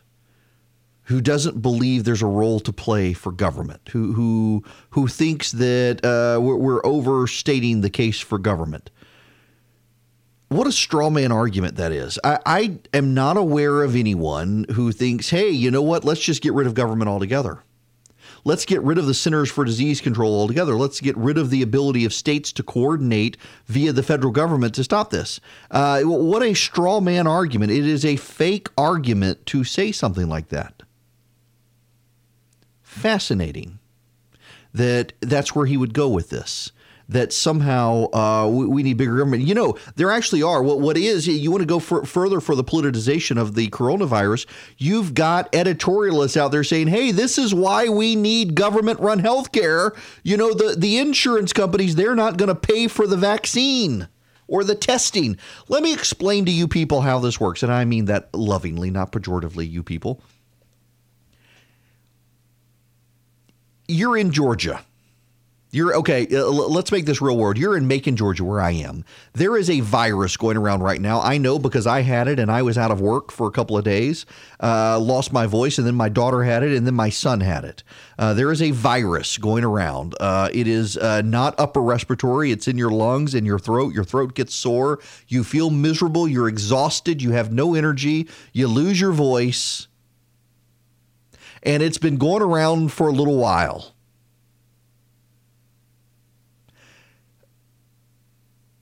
And someone decides they want to go get tested for COVID-19. There are no there are no instances of it in Georgia. There's no one who's traveled in the immediate area here in Macon that would get it. And yet people are freaked out about it because of because of all the concerns and they want to get tested. Should they be tested? And if so, should their insurance company have to cover the test? I would argue no because uh, they don't fit the profile of someone who may have picked it up and they don't have the signs there's a pre-existing virus going around and they have all the symptoms of that virus and just because they're a hypochondriac why should your insurance company have to pay for it why should your insurance company have the burden, burden of it and then comes the issue of the vaccine. Should the insurance company pay for it? As a matter of fact, most insurance plans are self insured plans, and most employers are going to want to pay for the vaccine because it's a lot cheaper long term than the healthcare recovery costs if you do get sick. In fact, if we go back to the H1N1 bird flu that spread around the United States for a while, uh, the, the, the, most insurance companies, I think every single insurance company in America, wound up covering the cost of the vaccine with without the government demanding that they do it because they knew that the costs of long-term care would outweigh the costs of the vaccine. So cover the costs of letting everyone get vaccinated and you won't have to worry about the medical costs of dealing with the fallout. And yet you've got Democrats out there saying, oh, we need more government. We need socialized government. We need the government to cover the costs. We need the insurance companies and, and the healthcare companies and the corporations to cover this stuff for free. We need a law to make sure they do it. No, you don't. They're going to do it because it'll save them money long term. Don't tell me the Democrats are politicizing it. I, I do not believe Democrats want a bunch of Americans to die. I do not believe that. And I that that's where I've got to part ways with Donald Trump Jr. That's part of what he said. But he's absolutely right. They're politicizing it. He's absolutely right. They are trying to drag politics into this. He's absolutely right. They're trying to undermine the president and his team on this and try to sow distrust and discord against the president. For God's sakes, the Politico ran a cartoon of a man committing suicide when he found out that the president of the United States and his team, quote unquote, they've got this. Don't tell me members of the press aren't politicizing this. The phone number here is 877 Erick, 877 973 7425. So there's legislation pending in the state Senate that will allow us here in Georgia to decide if we want to stay standard time or daylight saving time. Wes Cantrell from uh, the Woodstock area, from uh, north of Atlanta, he's a pastor and, and member of the state house, is pushing legislation to let us decide. I actually want to talk about that a little bit when we come back. Right now, though, I want to take a call from Melvin. Welcome to the program, Melvin. Hey, thank you very kindly, Erick, because um, you helped me whenever we brought in the um, Corsair for Grover. Oh, so yeah. Thank you very kindly and I've been trying to reach you. But anyway, all I was mentioning to the gentleman was it's kind of interesting how everybody's, as far as the liberals, are politicizing the coronavirus. Um, they're blaming President Trump, et cetera. However, um, being two-faced as they are, they're leaving our southern borders wide slap open. In fact, uh, memory serves me right, Elizabeth Warren's even trying to pull money from the border right. wall um, for all of this. So it's kind of like uh, it's kind of wrong. Oh, it, it is. And, and, you know, I guarantee you, Melvin, and thank you very much for the phone call. I, I, guarantee all of you, in fact, I wrote this in a column, newspaper column last week. I guarantee you that if the coronavirus spreads more in this country, the media is going to attack the president for not securing the border. You know that's going to happen. Uh, the, the media is going to come after the president for not securing the border. And uh, you know the other thing that's going to happen is, is let's say it spreads to the kids in the in the ICE facilities, the processing facilities. I'm not calling them cages. They're processing facilities, uh, trying to make sure they're with their parents, trying to keep them safe. Let's say the coronavirus spreads there. Now, interestingly enough, uh, all of the data at this point suggests if you're under the age of 20, you're not going to get it, or if you get it, you're barely going to have symptoms. Uh, it is uh, the older you get, the worse it is. The, the younger, you know, this is the reverse. So the Spanish flu back in the 19 teens impacted the young far more than the elderly. And this is, is the reverse. The, the elderly are far more susceptible to it than the young. And but if it spreads in those facilities, you know this is going to be yet another issue of the media just blowing this up to attack the president. The president can't win with this stuff. And, and I and listen, I don't think everything the president does is good. I think there are things the president does that are bad. I, I, think this Taliban deal is suspect. And if Barack Obama had done it, we would all be outraged. And, and if I've got time, I want to get into that. But seriously, uh, the, the level of, of politics by the press on this stuff is absolutely bizarre. And it's unfortunate. And it, it is it, crazy people um, in the media who are desperate to blame the president for anything to help the Democrats. And uh, we'll be on this beat for a while. I want to shift gears though when we come back. I'll keep taking your phone calls though. 877 97 Erick, 877 973 7425. And did you know that Jesus had boy parts? Yeah, stick around. You're going to want to hear this. Hello there. It is Erick Erickson here, the Erick Erickson Show. The phone number, want to be a part of the program, 877 97 Erick, 877 973 7425. Remember, it is E R I C K. Uh, and I want to give you some good news here at 11:07 a.m. this Monday morning. The Dow Jones is up 350 points right now. The NASDAQ is up 110. The New York Stock Exchange itself up 128 points. Apple is up $14 right now. Uh, encouraging signs of, of, stuff out there. Yay. Uh, let's go to the phones out of the gate to celebrate. Greg and Marietta, welcome to the program. Good morning, Erick. Happened to listen to you on the internet uh, from here in Marietta. Love the new show. Excellent. Thank you. Uh, two things related to government. One, the size of the U.S. government is too big. If you think of the economy as a pie, the bigger the size of government, the smaller the pie for the small for the private economy. You see that with Europe. Yep. And I will take the American privately driven or semi privately driven healthcare system in, in attacking coronavirus over the nationalized systems of Europe any day of the week. I agree. And there's your home run. There's your home run. I, I would, you know, you look at Italy, you look at France and Europe and what they're having to do with their nationalized systems and attacking this. They can't be as nimble. I put our capitalist system up against their state controlled any day of the week. Yeah, you know, Greg, I'm glad you say that. And this gets back to the Eddie Glaude comment from from Meet the Press this weekend, where he says, "I, I just don't understand that anybody wants uh, g- government. The that there's no people are opposed to government, and this is an excuse for government. Nobody's saying we don't need government and we don't need coordination, but by God, let the private sector in this country come up with solutions. Uh, it's going to be American uh, and frankly Israeli. Now, there's actually a lot of data out there. It, it's Israeli."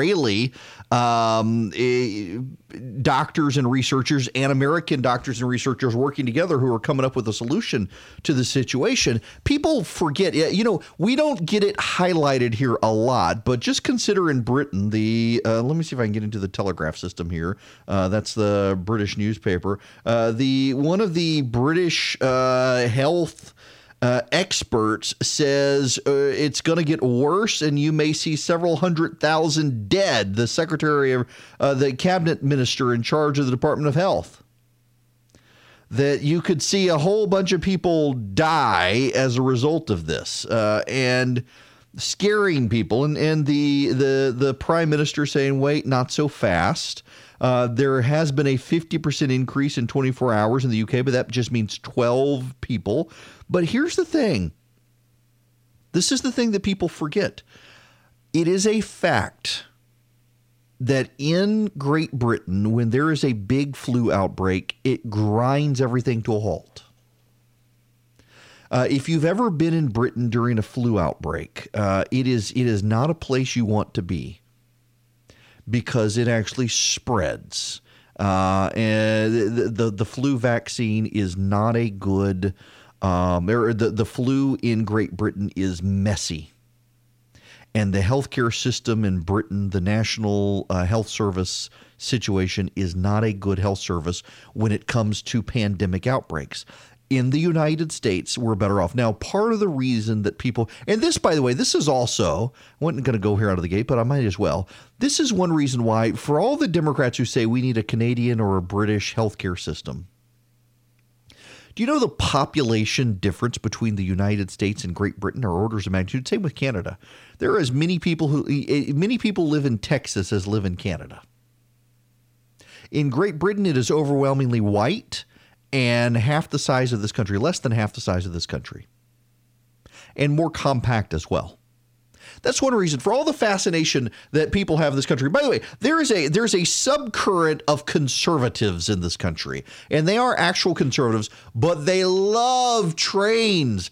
I've actually got a friend whose wife is more hardcore conservative than him, and she won't let their kids play with trains. Won't let her kids play with trains. Why? Because she says that that uh, people's fascination with trains begins at an early age, and you get all these conservatives in the conservative movement in D.C. who are perfectly fine with the subsidization of, of railroads in this country because they fell in love with trains, play with them as kids. She doesn't want her kids to play with trains because she doesn't want to fall, them to fall in love with them and say, "Hey, we should have railroads across the country." You know, they're trying to build high-speed rail now between Atlanta and Charlotte, and Atlanta and Nashville, and they're trying to make the the case for high speed rail now, except the, the Atlanta to Nashville uh, high speed rail system won't be high speed rail. You'll be able to take a bus faster to Nashville with stops along the way than you would the, the rail service. But in any event, you've got so, some real fascination with conservatives out there with the rail system. And the reason the rail system works in France or Germany or, or the UK is because those countries are tiny compared to the United States. You drive the interstates in this country or drive the back roads of this country, and there is a massive amount of land. And it is land that is open and farmed or or parkland, you name it, but we've got vast amounts of rural land through which you could build railroads, but it's way easier to get on a plane and fly from point A to point B. In this country, it's, it's we have cars. You know, I, have got I had an uncle when I was a kid. I had an uncle, and he was just he was a, a I didn't care for him. He was not a nice man. Uh, he cut off four of his fingers and made them sew back on his middle finger. That gives you the the the the, the type of person that that my uncle was. Yeah. I, by the way, I'm not making that up. That's a true story. He, he really did do that. Uh, lived in Florida. Uh, he was just he, he was an odd odd guy, brilliant brilliant engineer from Georgia Tech, uh, but an odd guy, and um, had his middle finger sewn back on after it was cut off because he said that was the one he used. But he pointed out one time he had a they, he had worked for a while in Belgium and had a friend come over and was lamenting the the lack of language in the United States and the lack of rail in the United States and how reliant on cars we are in the United States. And he made a good point, and it has stuck with me forever. If you are in, um, if you're in in Georgia, pick anywhere you are in Georgia, and you drive 500 miles, where are you going to be? If you're in Georgia and you drive 500 miles, where are you going to be? You know what? I'm going to pull up my radar map, not because I want to read the radar today. Oh, it's raining. Hello there. Or is this updated? Yep, it's raining in North Georgia, but I, am I'm, I'm pulling it up because I have this measurement, and I'm I'm in North Bibb County, and I'm going to stretch this out to 500 miles just because I can. And there's a method to my madness here. If I were to drive from Macon, Georgia, where I am, and I were to go out 500 miles, well, let's see. Um, I could be down in towards, I could be in Miami, is 524 miles. I could be in uh, Northern Virginia. I could be in West Virginia. I could be in Ohio. I could be in Indiana. I could be in Illinois. I could be in Missouri or Arkansas. Nobody wants to go to Arkansas. I could be in Louisiana. In 500 miles, I could be in any one of those states. But every single one of those states is inside the United States of America. I'm not going to a different country. And so there is no reason for me to have to learn anything other than English if I live in the United States of America, because uh, with the exception of, of border states, you're not gonna you're not going to to go and and you know heck for that matter if you live in northern texas and you drive south 500 miles you're still in texas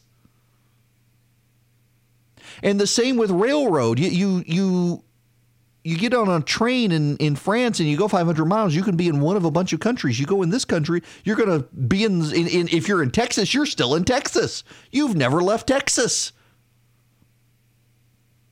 It is disproportionate and the same, and you're wondering what the heck is he going on about trains and, and railroads? And, and the, the point is that we have a bunch of left wing academics in this country who envy Europe and, and they think we need to learn a bunch of, of languages because Europeans do. And we need to have, have railways because Europe does. And we need to have national health care because Europe does. But the reality is, you go 500 miles in any direction from where you are right now listening to me in the United States, and you're still going to be in the United States with a bunch of English speaking people in a bunch of areas that have a bunch of rural land. You go 500 miles anywhere in Europe, you're going to be in a different country with a different language, uh, we, probably in an urban core.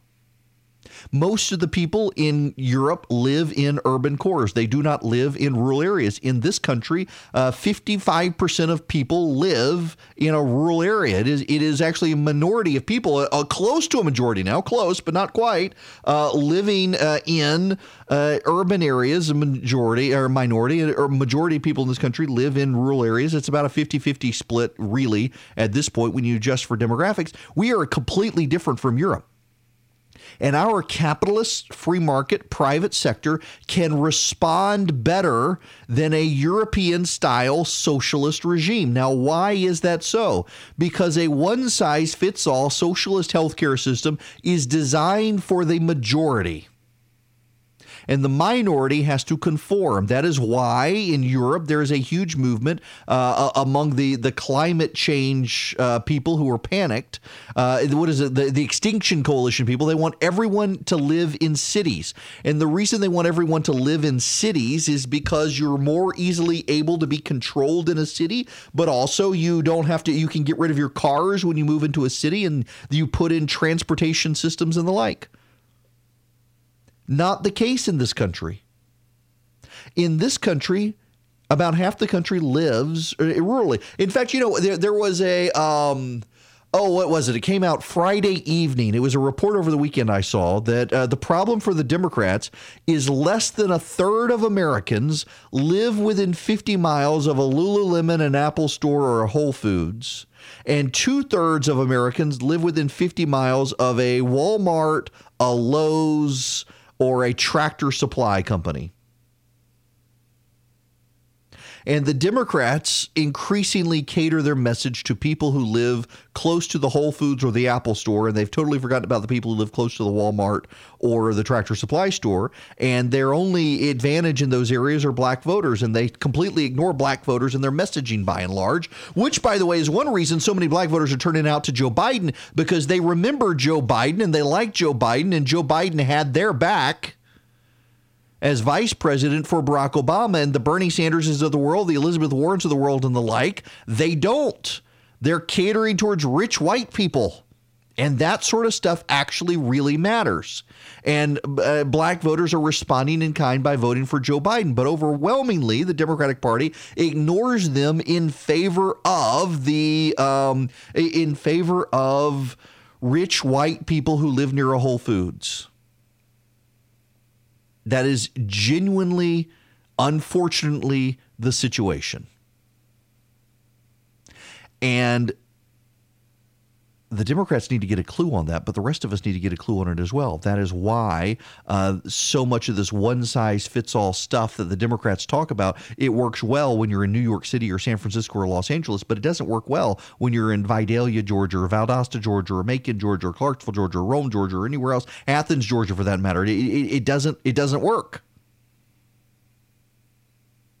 And when they want to find solutions to the coronavirus in this country, there is a system that works well. It is called the capitalist free enterprise system. And by the way, we don't have a very good free enterprise system in this country anymore. It is overrun with Chamber of Commerce cronies who want to get kickbacks and carve outs for major corporations in Washington, D.C. at the expense of small business. We would be better off in this country if we poured resources into the deregulation of small businesses and, and the intellectual property reform in this country that would allow small businesses to compete with big businesses, including small medical facilities and small medical pharmaceutical manufacturers. And the Trump administration is taking us in the right direction. I just don't think as fast as they probably could and should. But the reality is this the solutions for the coronavirus are going to be found in the private sector. It's going to be the private sector that manufactures the vaccine. It's going to be the private sector that distributes it. It's going to be the private sector that works with the government in a collaborative way. The government itself tends to be too incompetent. If you don't believe me, consider the people from the CDC who went to help people get off a plane with highly communicable diseases and didn't dress properly and potentially contaminated themselves. That's not Donald Trump's government doing that. That's the government doing it. It doesn't matter who the president is the government responds in that way, incompetently more often than not. The private sector behaves more reasonably and competently. Can I say I'm a little disappointed the government didn't go with Kung Flu? instead of COVID 19, considering it came out of China. Now, I realize, I realize, I realize. Um, it, it's it's I I know I know I know there's there's all sorts of stereotyping and bad things and in fact I, my kid said that that she referred to it as kung flu at, at school, and one of the teachers got mad and suggested she, she's my kid. Of course, they understand, but I just I, am thinking it, it it just it sounds better than COVID nineteen. Uh, okay, uh, Joseph, going to go to you next. Welcome. Hey, Erick. Good to talk to you. Thank you. Yeah, and I actually I was courting a uh, Asian girl the other day, and I made a COVID nineteen joke, and it landed like a lead balloon. Did not help me out at all. I gotta say. I bet so. did not help me out. Anyway, I, I just wanted to give a quick correction. You just said that uh, the CDC were the guys that inappropriately greeted the people coming back that were infected Uh-huh. without the proper protective gear. That was actually the HHS and the State Department that overruled Oh, the okay. The, the CDC objected to that so strongly they demanded that their name not be mentioned in any press Yeah, yeah, releases yeah, no, related no. to that thing. Yeah, And, that- and importantly, Erick, the HHS, that pandemic response group that we set up for Ebola, Trump got rid of it. Why? Because Obama created it. Well- if we had that in place, we'd be in a lot better place, man. Yeah, yes and no. Um, you know, there's actually, and, and kudos to CNN for reporting on this. The president got rid of the pandemic task force at the White House because it was expressly designed to look out for Ebola. They reprioritized some of the funding, and in fact, were able to draw. I think I read and CNN it was like 500 million dollars still in the budget. They were able to reassign it uh, to the COVID 19. But thank you for that. Now you're right. The the CDC did not want those people coming back into the country, and they didn't want the press release. But I thought it was CDC. I thought the whistleblower said it was CDC people getting on the plane. If that's Health and Human Services people, good lord, it's still Health and Human Services. Um, I, I, Joseph, I, I would say though that on the the Ebola task force, you make a good point. It's a valid criticism, but I do think that it's not that they got rid of the pandemic task force within the White House. It's that they moved stuff back to Health and Human Services. And kudos to Jake Tapper at CNN for pointing out a lot of this stuff, that, that a lot of the criticisms from Obama staffers was overblown because it's not that we got rid of anything to deal with pandemic task force. It's that in the Obama administration, the the president centralized the focus on a lot of these things, and with the with the downplaying of Ebola, and any, granted, fifty hindsight is is is uh, what 2020.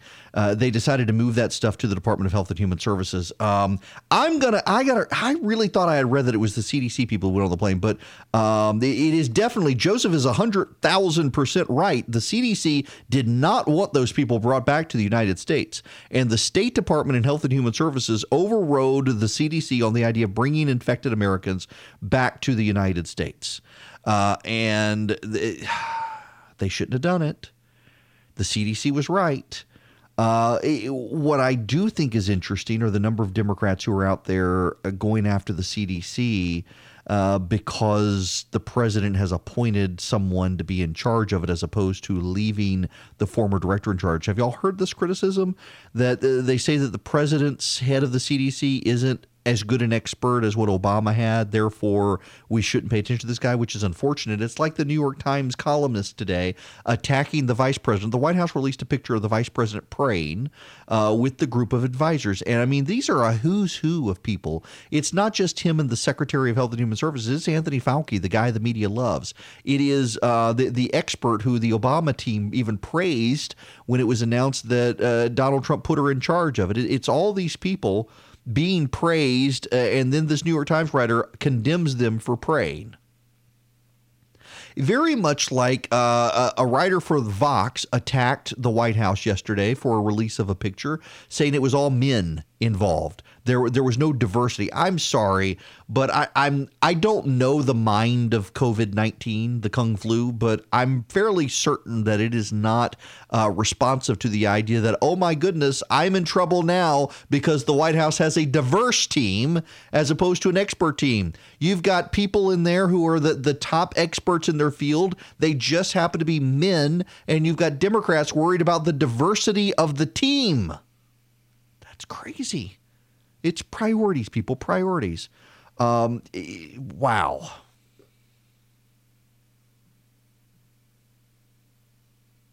Now, uh, sorry, we're, we're, we're having minor technical issue here. Um, I I honestly, y'all, when we come back, there's something else that has left us hot and bothered today. It's whether Jesus actually was a boy. Yeah, keep in mind. Yeah, we're we're gonna go there when we come back. It is Erick Erickson here, the Erick Erickson Show. The phone number 877 Eric, 877 973 7425. Uh, by the way, uh, Joseph, if you're still listening, I found the article and thank you again for pointing that out. Uh, yes, federal workers sent to help U.S. corona evacuees without proper protection. Whistleblower says it was not people from CDC, it was people from Health and Human Services employees, Health and Human Services, and the State Department wanted these people to come back from overseas. These are the Diamond Princess Cruise people who were trapped. Uh, the Centers for Disease Control were in full gear to protect themselves from getting sick. Uh, Department of uh, Health and Human Services employees wore nothing, nothing. Uh, wow. Uh, thank you, Joseph. I had said CDC. Joseph called and corrected me. I appreciate it very much. Uh, the phone number here, 877-97-ERIC, 877-973-7425. Reminder, I'll be in Athens Wednesday night at the University of Georgia talking to the college Republicans. Now, uh, we've got to talk about, uh, you know, the most important issue of the day here it feels almost blasphemous to have this conversation with you people. God forgive me. Um, did Jesus have boy parts? You're thinking, well, yes, because he was uh, circumcised. According to scripture, on the eighth day, as all little Jewish boys were, he was circumcised. Um, well, a Daily Beast writer, I'm not, I don't want to give her name. I'm not going to provide a link anywhere because all they want is, is hacked off Christians to clickbait, except it's behind a paywall. You've actually got to subscribe to the Daily Beast to see the entire article. Uh, and the, the kickoff point is the Shroud of Turin. Now, I, full disclosure here, I tend to think, I, I lean towards not being as skeptical of the Shroud of Turin as some of my friends. I've actually know a couple of people who have been lifelong researchers of the Shroud of Turin, uh, and they think it is very plausible that it is authentic.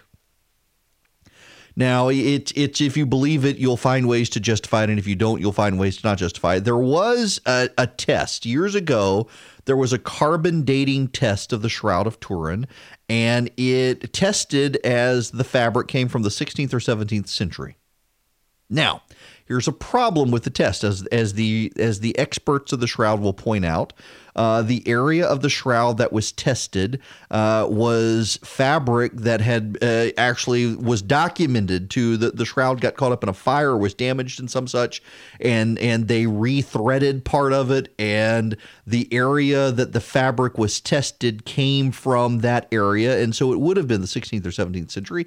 But the things that cannot be explained, including in that test, is that they have found pollen that dates back to uh, the the start of the the first millennia, uh, dates back to the Roman Empire area in Judea. So even though people have said maybe this is a scam from Italy uh, from the 16th or 17th century, there is uh, uh, pollen and organic matter trapped in the fibers that is from first century uh, Judea.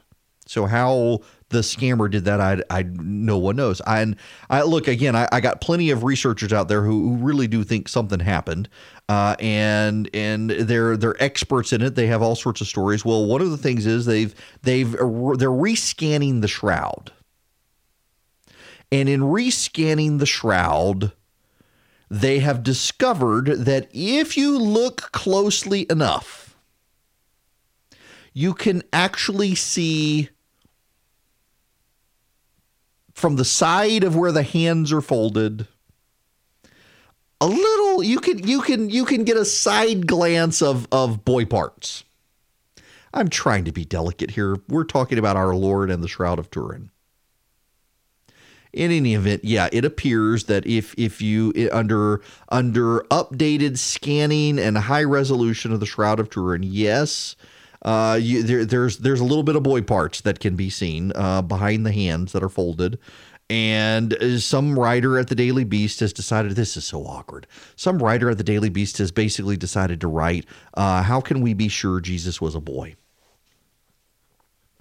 Now, what I find fascinating about this, and this is where I want to go we live in a day and age where if you suggest that boys are boys and girls are girls and, and you cannot change, you are considered an anti trans bigot.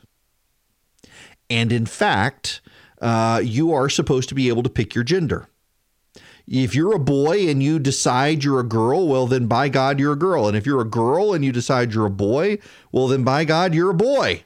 It doesn't matter. And this leads us, unfortunately, into some very difficult and awkward positions because there's a story that is out today of an 18 year old student who, uh, in Rhinelander, Wisconsin, Austin Sauer, was arrested Thursday for fourth degree sexual assault, child enticement, and exposing his genitals to a child in a gender neutral bathroom. They set up the gender neutral bathroom so that those who decide that they're boys and want to be girls or girls who want to be boys can go in and this guy's in there and apparently exposed himself to a a, a girl an actual girl in the gender neutral bathroom and and we're we're in this world now where the left thinks nothing of having uh, grown men who decide they're women going into the girls bathroom and making things awkward. You've got uh, grown men competing in women's athlete athletic events because they're not good enough to be in the men's events, but they can beat the women in the women's events.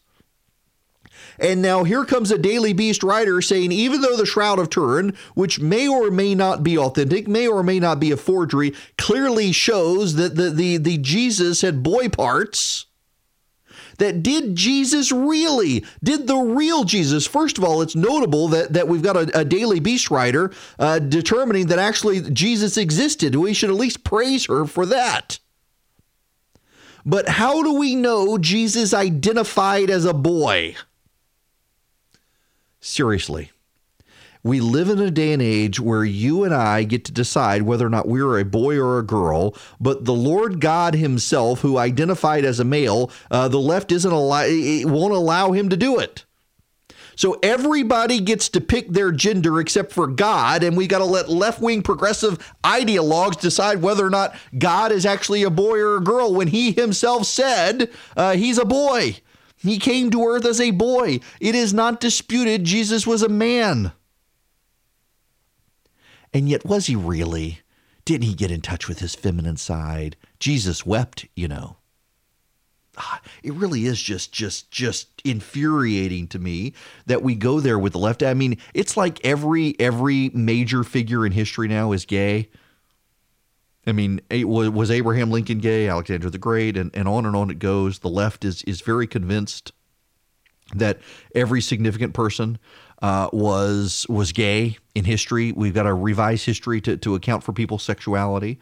Uh, we've got to now revise the Bible to decide whether or not Jesus is a boy or a girl. Man, there are the, this world, mm, mm, mm, mm. and there's a relevant angle here.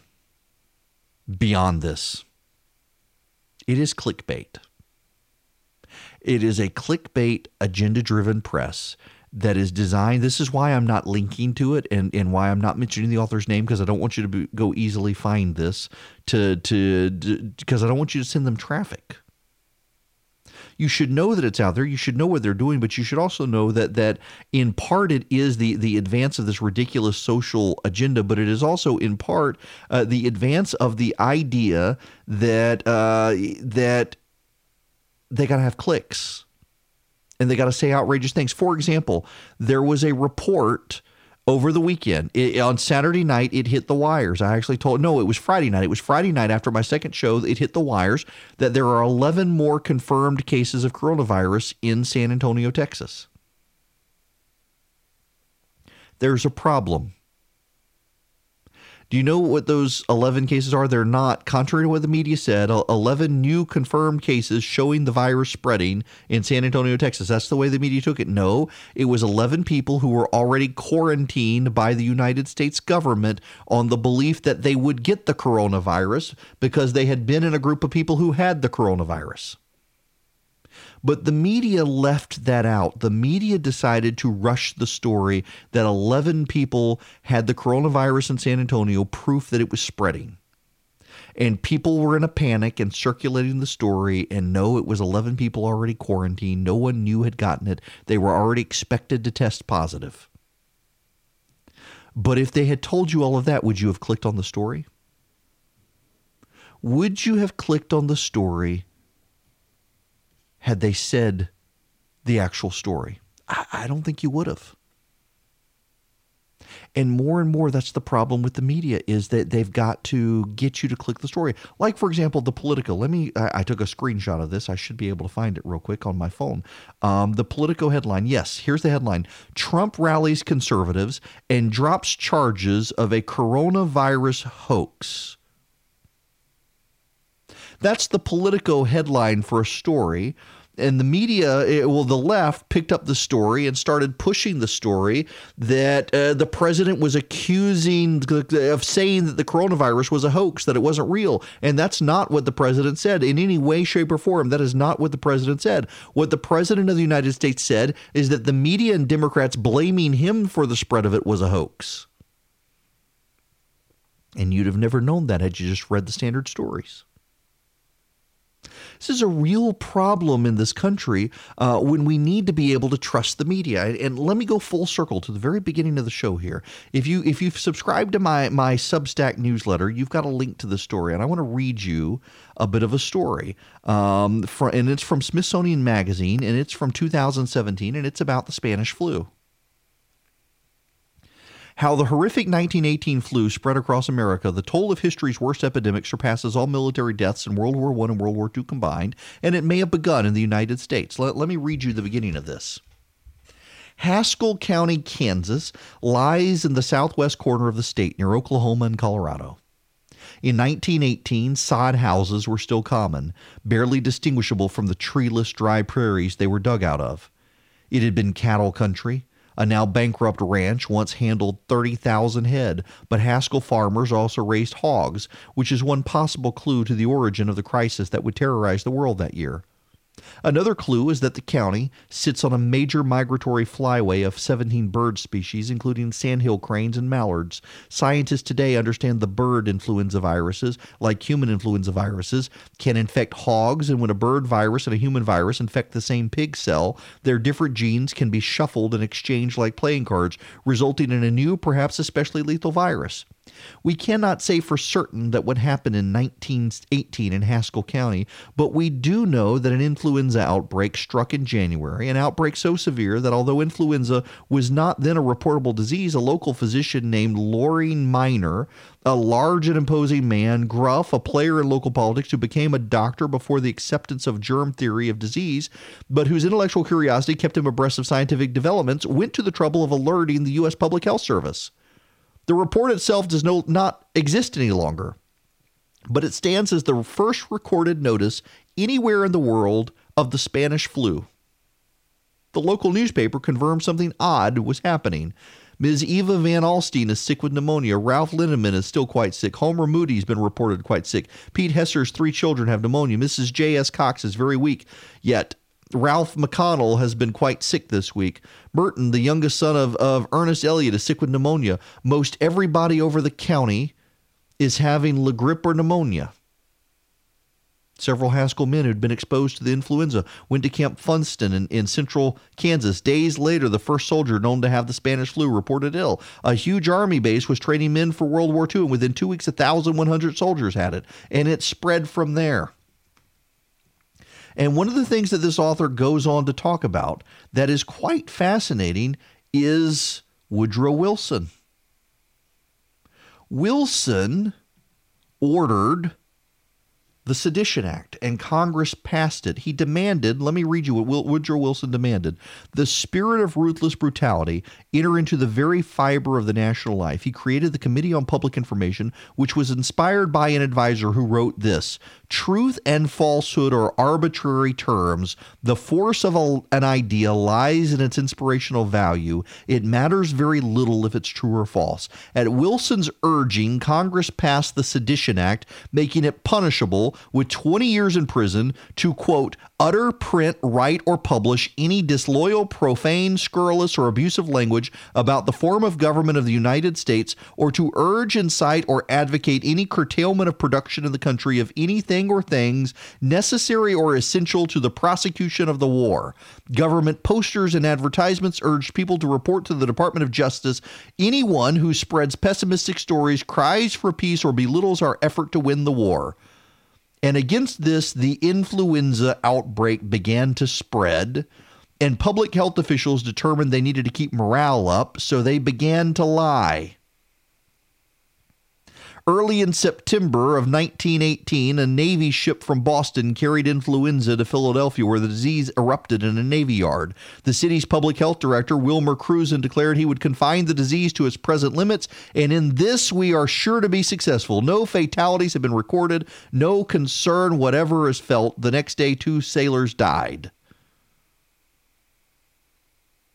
And then said the disease will decrease. The next day, 14 sailors died and the first civilian, and it kept going. By September 26, influenza had spread across the country. So many military training camps were beginning to look like uh, the Navy Yard. The Army had to cancel its nationwide draft call. In Philadelphia, there was massive numbers of death hundreds of thousands of people died. At its worst in the epidemic, 759 people died in Philadelphia in one day. More than 12,000 Philadelphians died in six weeks. And the press continued to insist it was no big deal, everything was fine, and so did the government. And so, what does this guy say at the end? Fascinating read here. The whole thing was fascinating. But this is what he says In my view, the most important lesson from the Spanish flu outbreak of 1918 is to tell the truth. Though the idea is incorporated into every preparedness plan I know of, its actual implement- implementation will depend on the character and leadership of the people in charge as a crisis erupts. And this is a concern the left has about the president because the president doesn't always give accurate information. But this should also be a concern we have with the media that is way more willing to spread partisan talking points from the left and be dishonest when it comes to the president. We have a lack of trust in this country. You don't know who to believe. And so we have a virus that is breaking out. The data is suggesting it may not be as bad as we first thought, but still bad with high numbers of fatalities, particularly the older you go. And no one knows where to get information or who to believe because there are very few people in this country anymore who are really willing to tell us the truth. And you've also got this propaganda spin within the government now we don't want people to panic, so we're not going to tell them how bad it is. But also in the media, telling people you must panic because Donald Trump's in charge. And it leads to an era of confusion where the truth is a casualty of everybody's partisan plot. And that is unfortunate. Oh dear. Uh, this is uh, the mayor of San Antonio has released a statement uh, and a tweet Today, we learned the Centers for Disease Control mistaken, re- mistakenly released a patient from the Texas Center for Infectious Disease who later tested positive for COVID 19. The fact that the CDC allowed the public to be exposed to a patient with a positive COVID 19 reading is unacceptable. Um, well, okay. Here's the thing, y'all. The government's going to screw this up. We might as well be prepared. But uh, if we believe Anthony Fauci and the media assures us we should believe Anthony Fauci, I go back to his uh, piece he's got in the New England Journal of Medicine that we, when we actually take into account uh, the number of people who are getting infected and not reporting it, uh, we may actually see a, a far less severe uh, COVID 19 than what we are originally thinking. And you know, this makes sense. How many of you, when you get sick, how many of you report it to your doctor? When you get the flu, now in the age of Tamiflu, I, I, guess to some degree this is a little different. People will call the doctor to get Tamiflu, but a lot of people, when they get the flu, they suck it up. They know they got the flu and they stay home for a week and they're miserable and they get better. And they don't call the doctor, they don't go to the hospital, so they're not reported. And that's why ultimately, when you look at the flu, when you actually look at the people who get medical care and whatnot, I believe the rate's about 2% mortality, but the overall rate is a tenth of a percent. And we're looking at with COVID 19, it is a, a, right now globally 3.4% mortality rate. And it may wind up being less than that with people. So there's no reason to panic. Just be prepared. Honest to goodness, washing your hands and not touching your face actually works. This virus spreads, it doesn't get absorbed through your skin, it goes through your nose or your mouth. And so you don't touch your face, you don't get near your face, and you don't let other people cough on you, you're fine. And by the way, wearing a mask isn't going to stop you from getting it. The mask is to be worn by sick people to prevent them from expelling germs from their mouth. Uh, so don't overreact. Calm down, relax, and enjoy the media slugfest with the president. This week is going to be messy, messy when it comes to the media and Trump hating each other. I guarantee you that.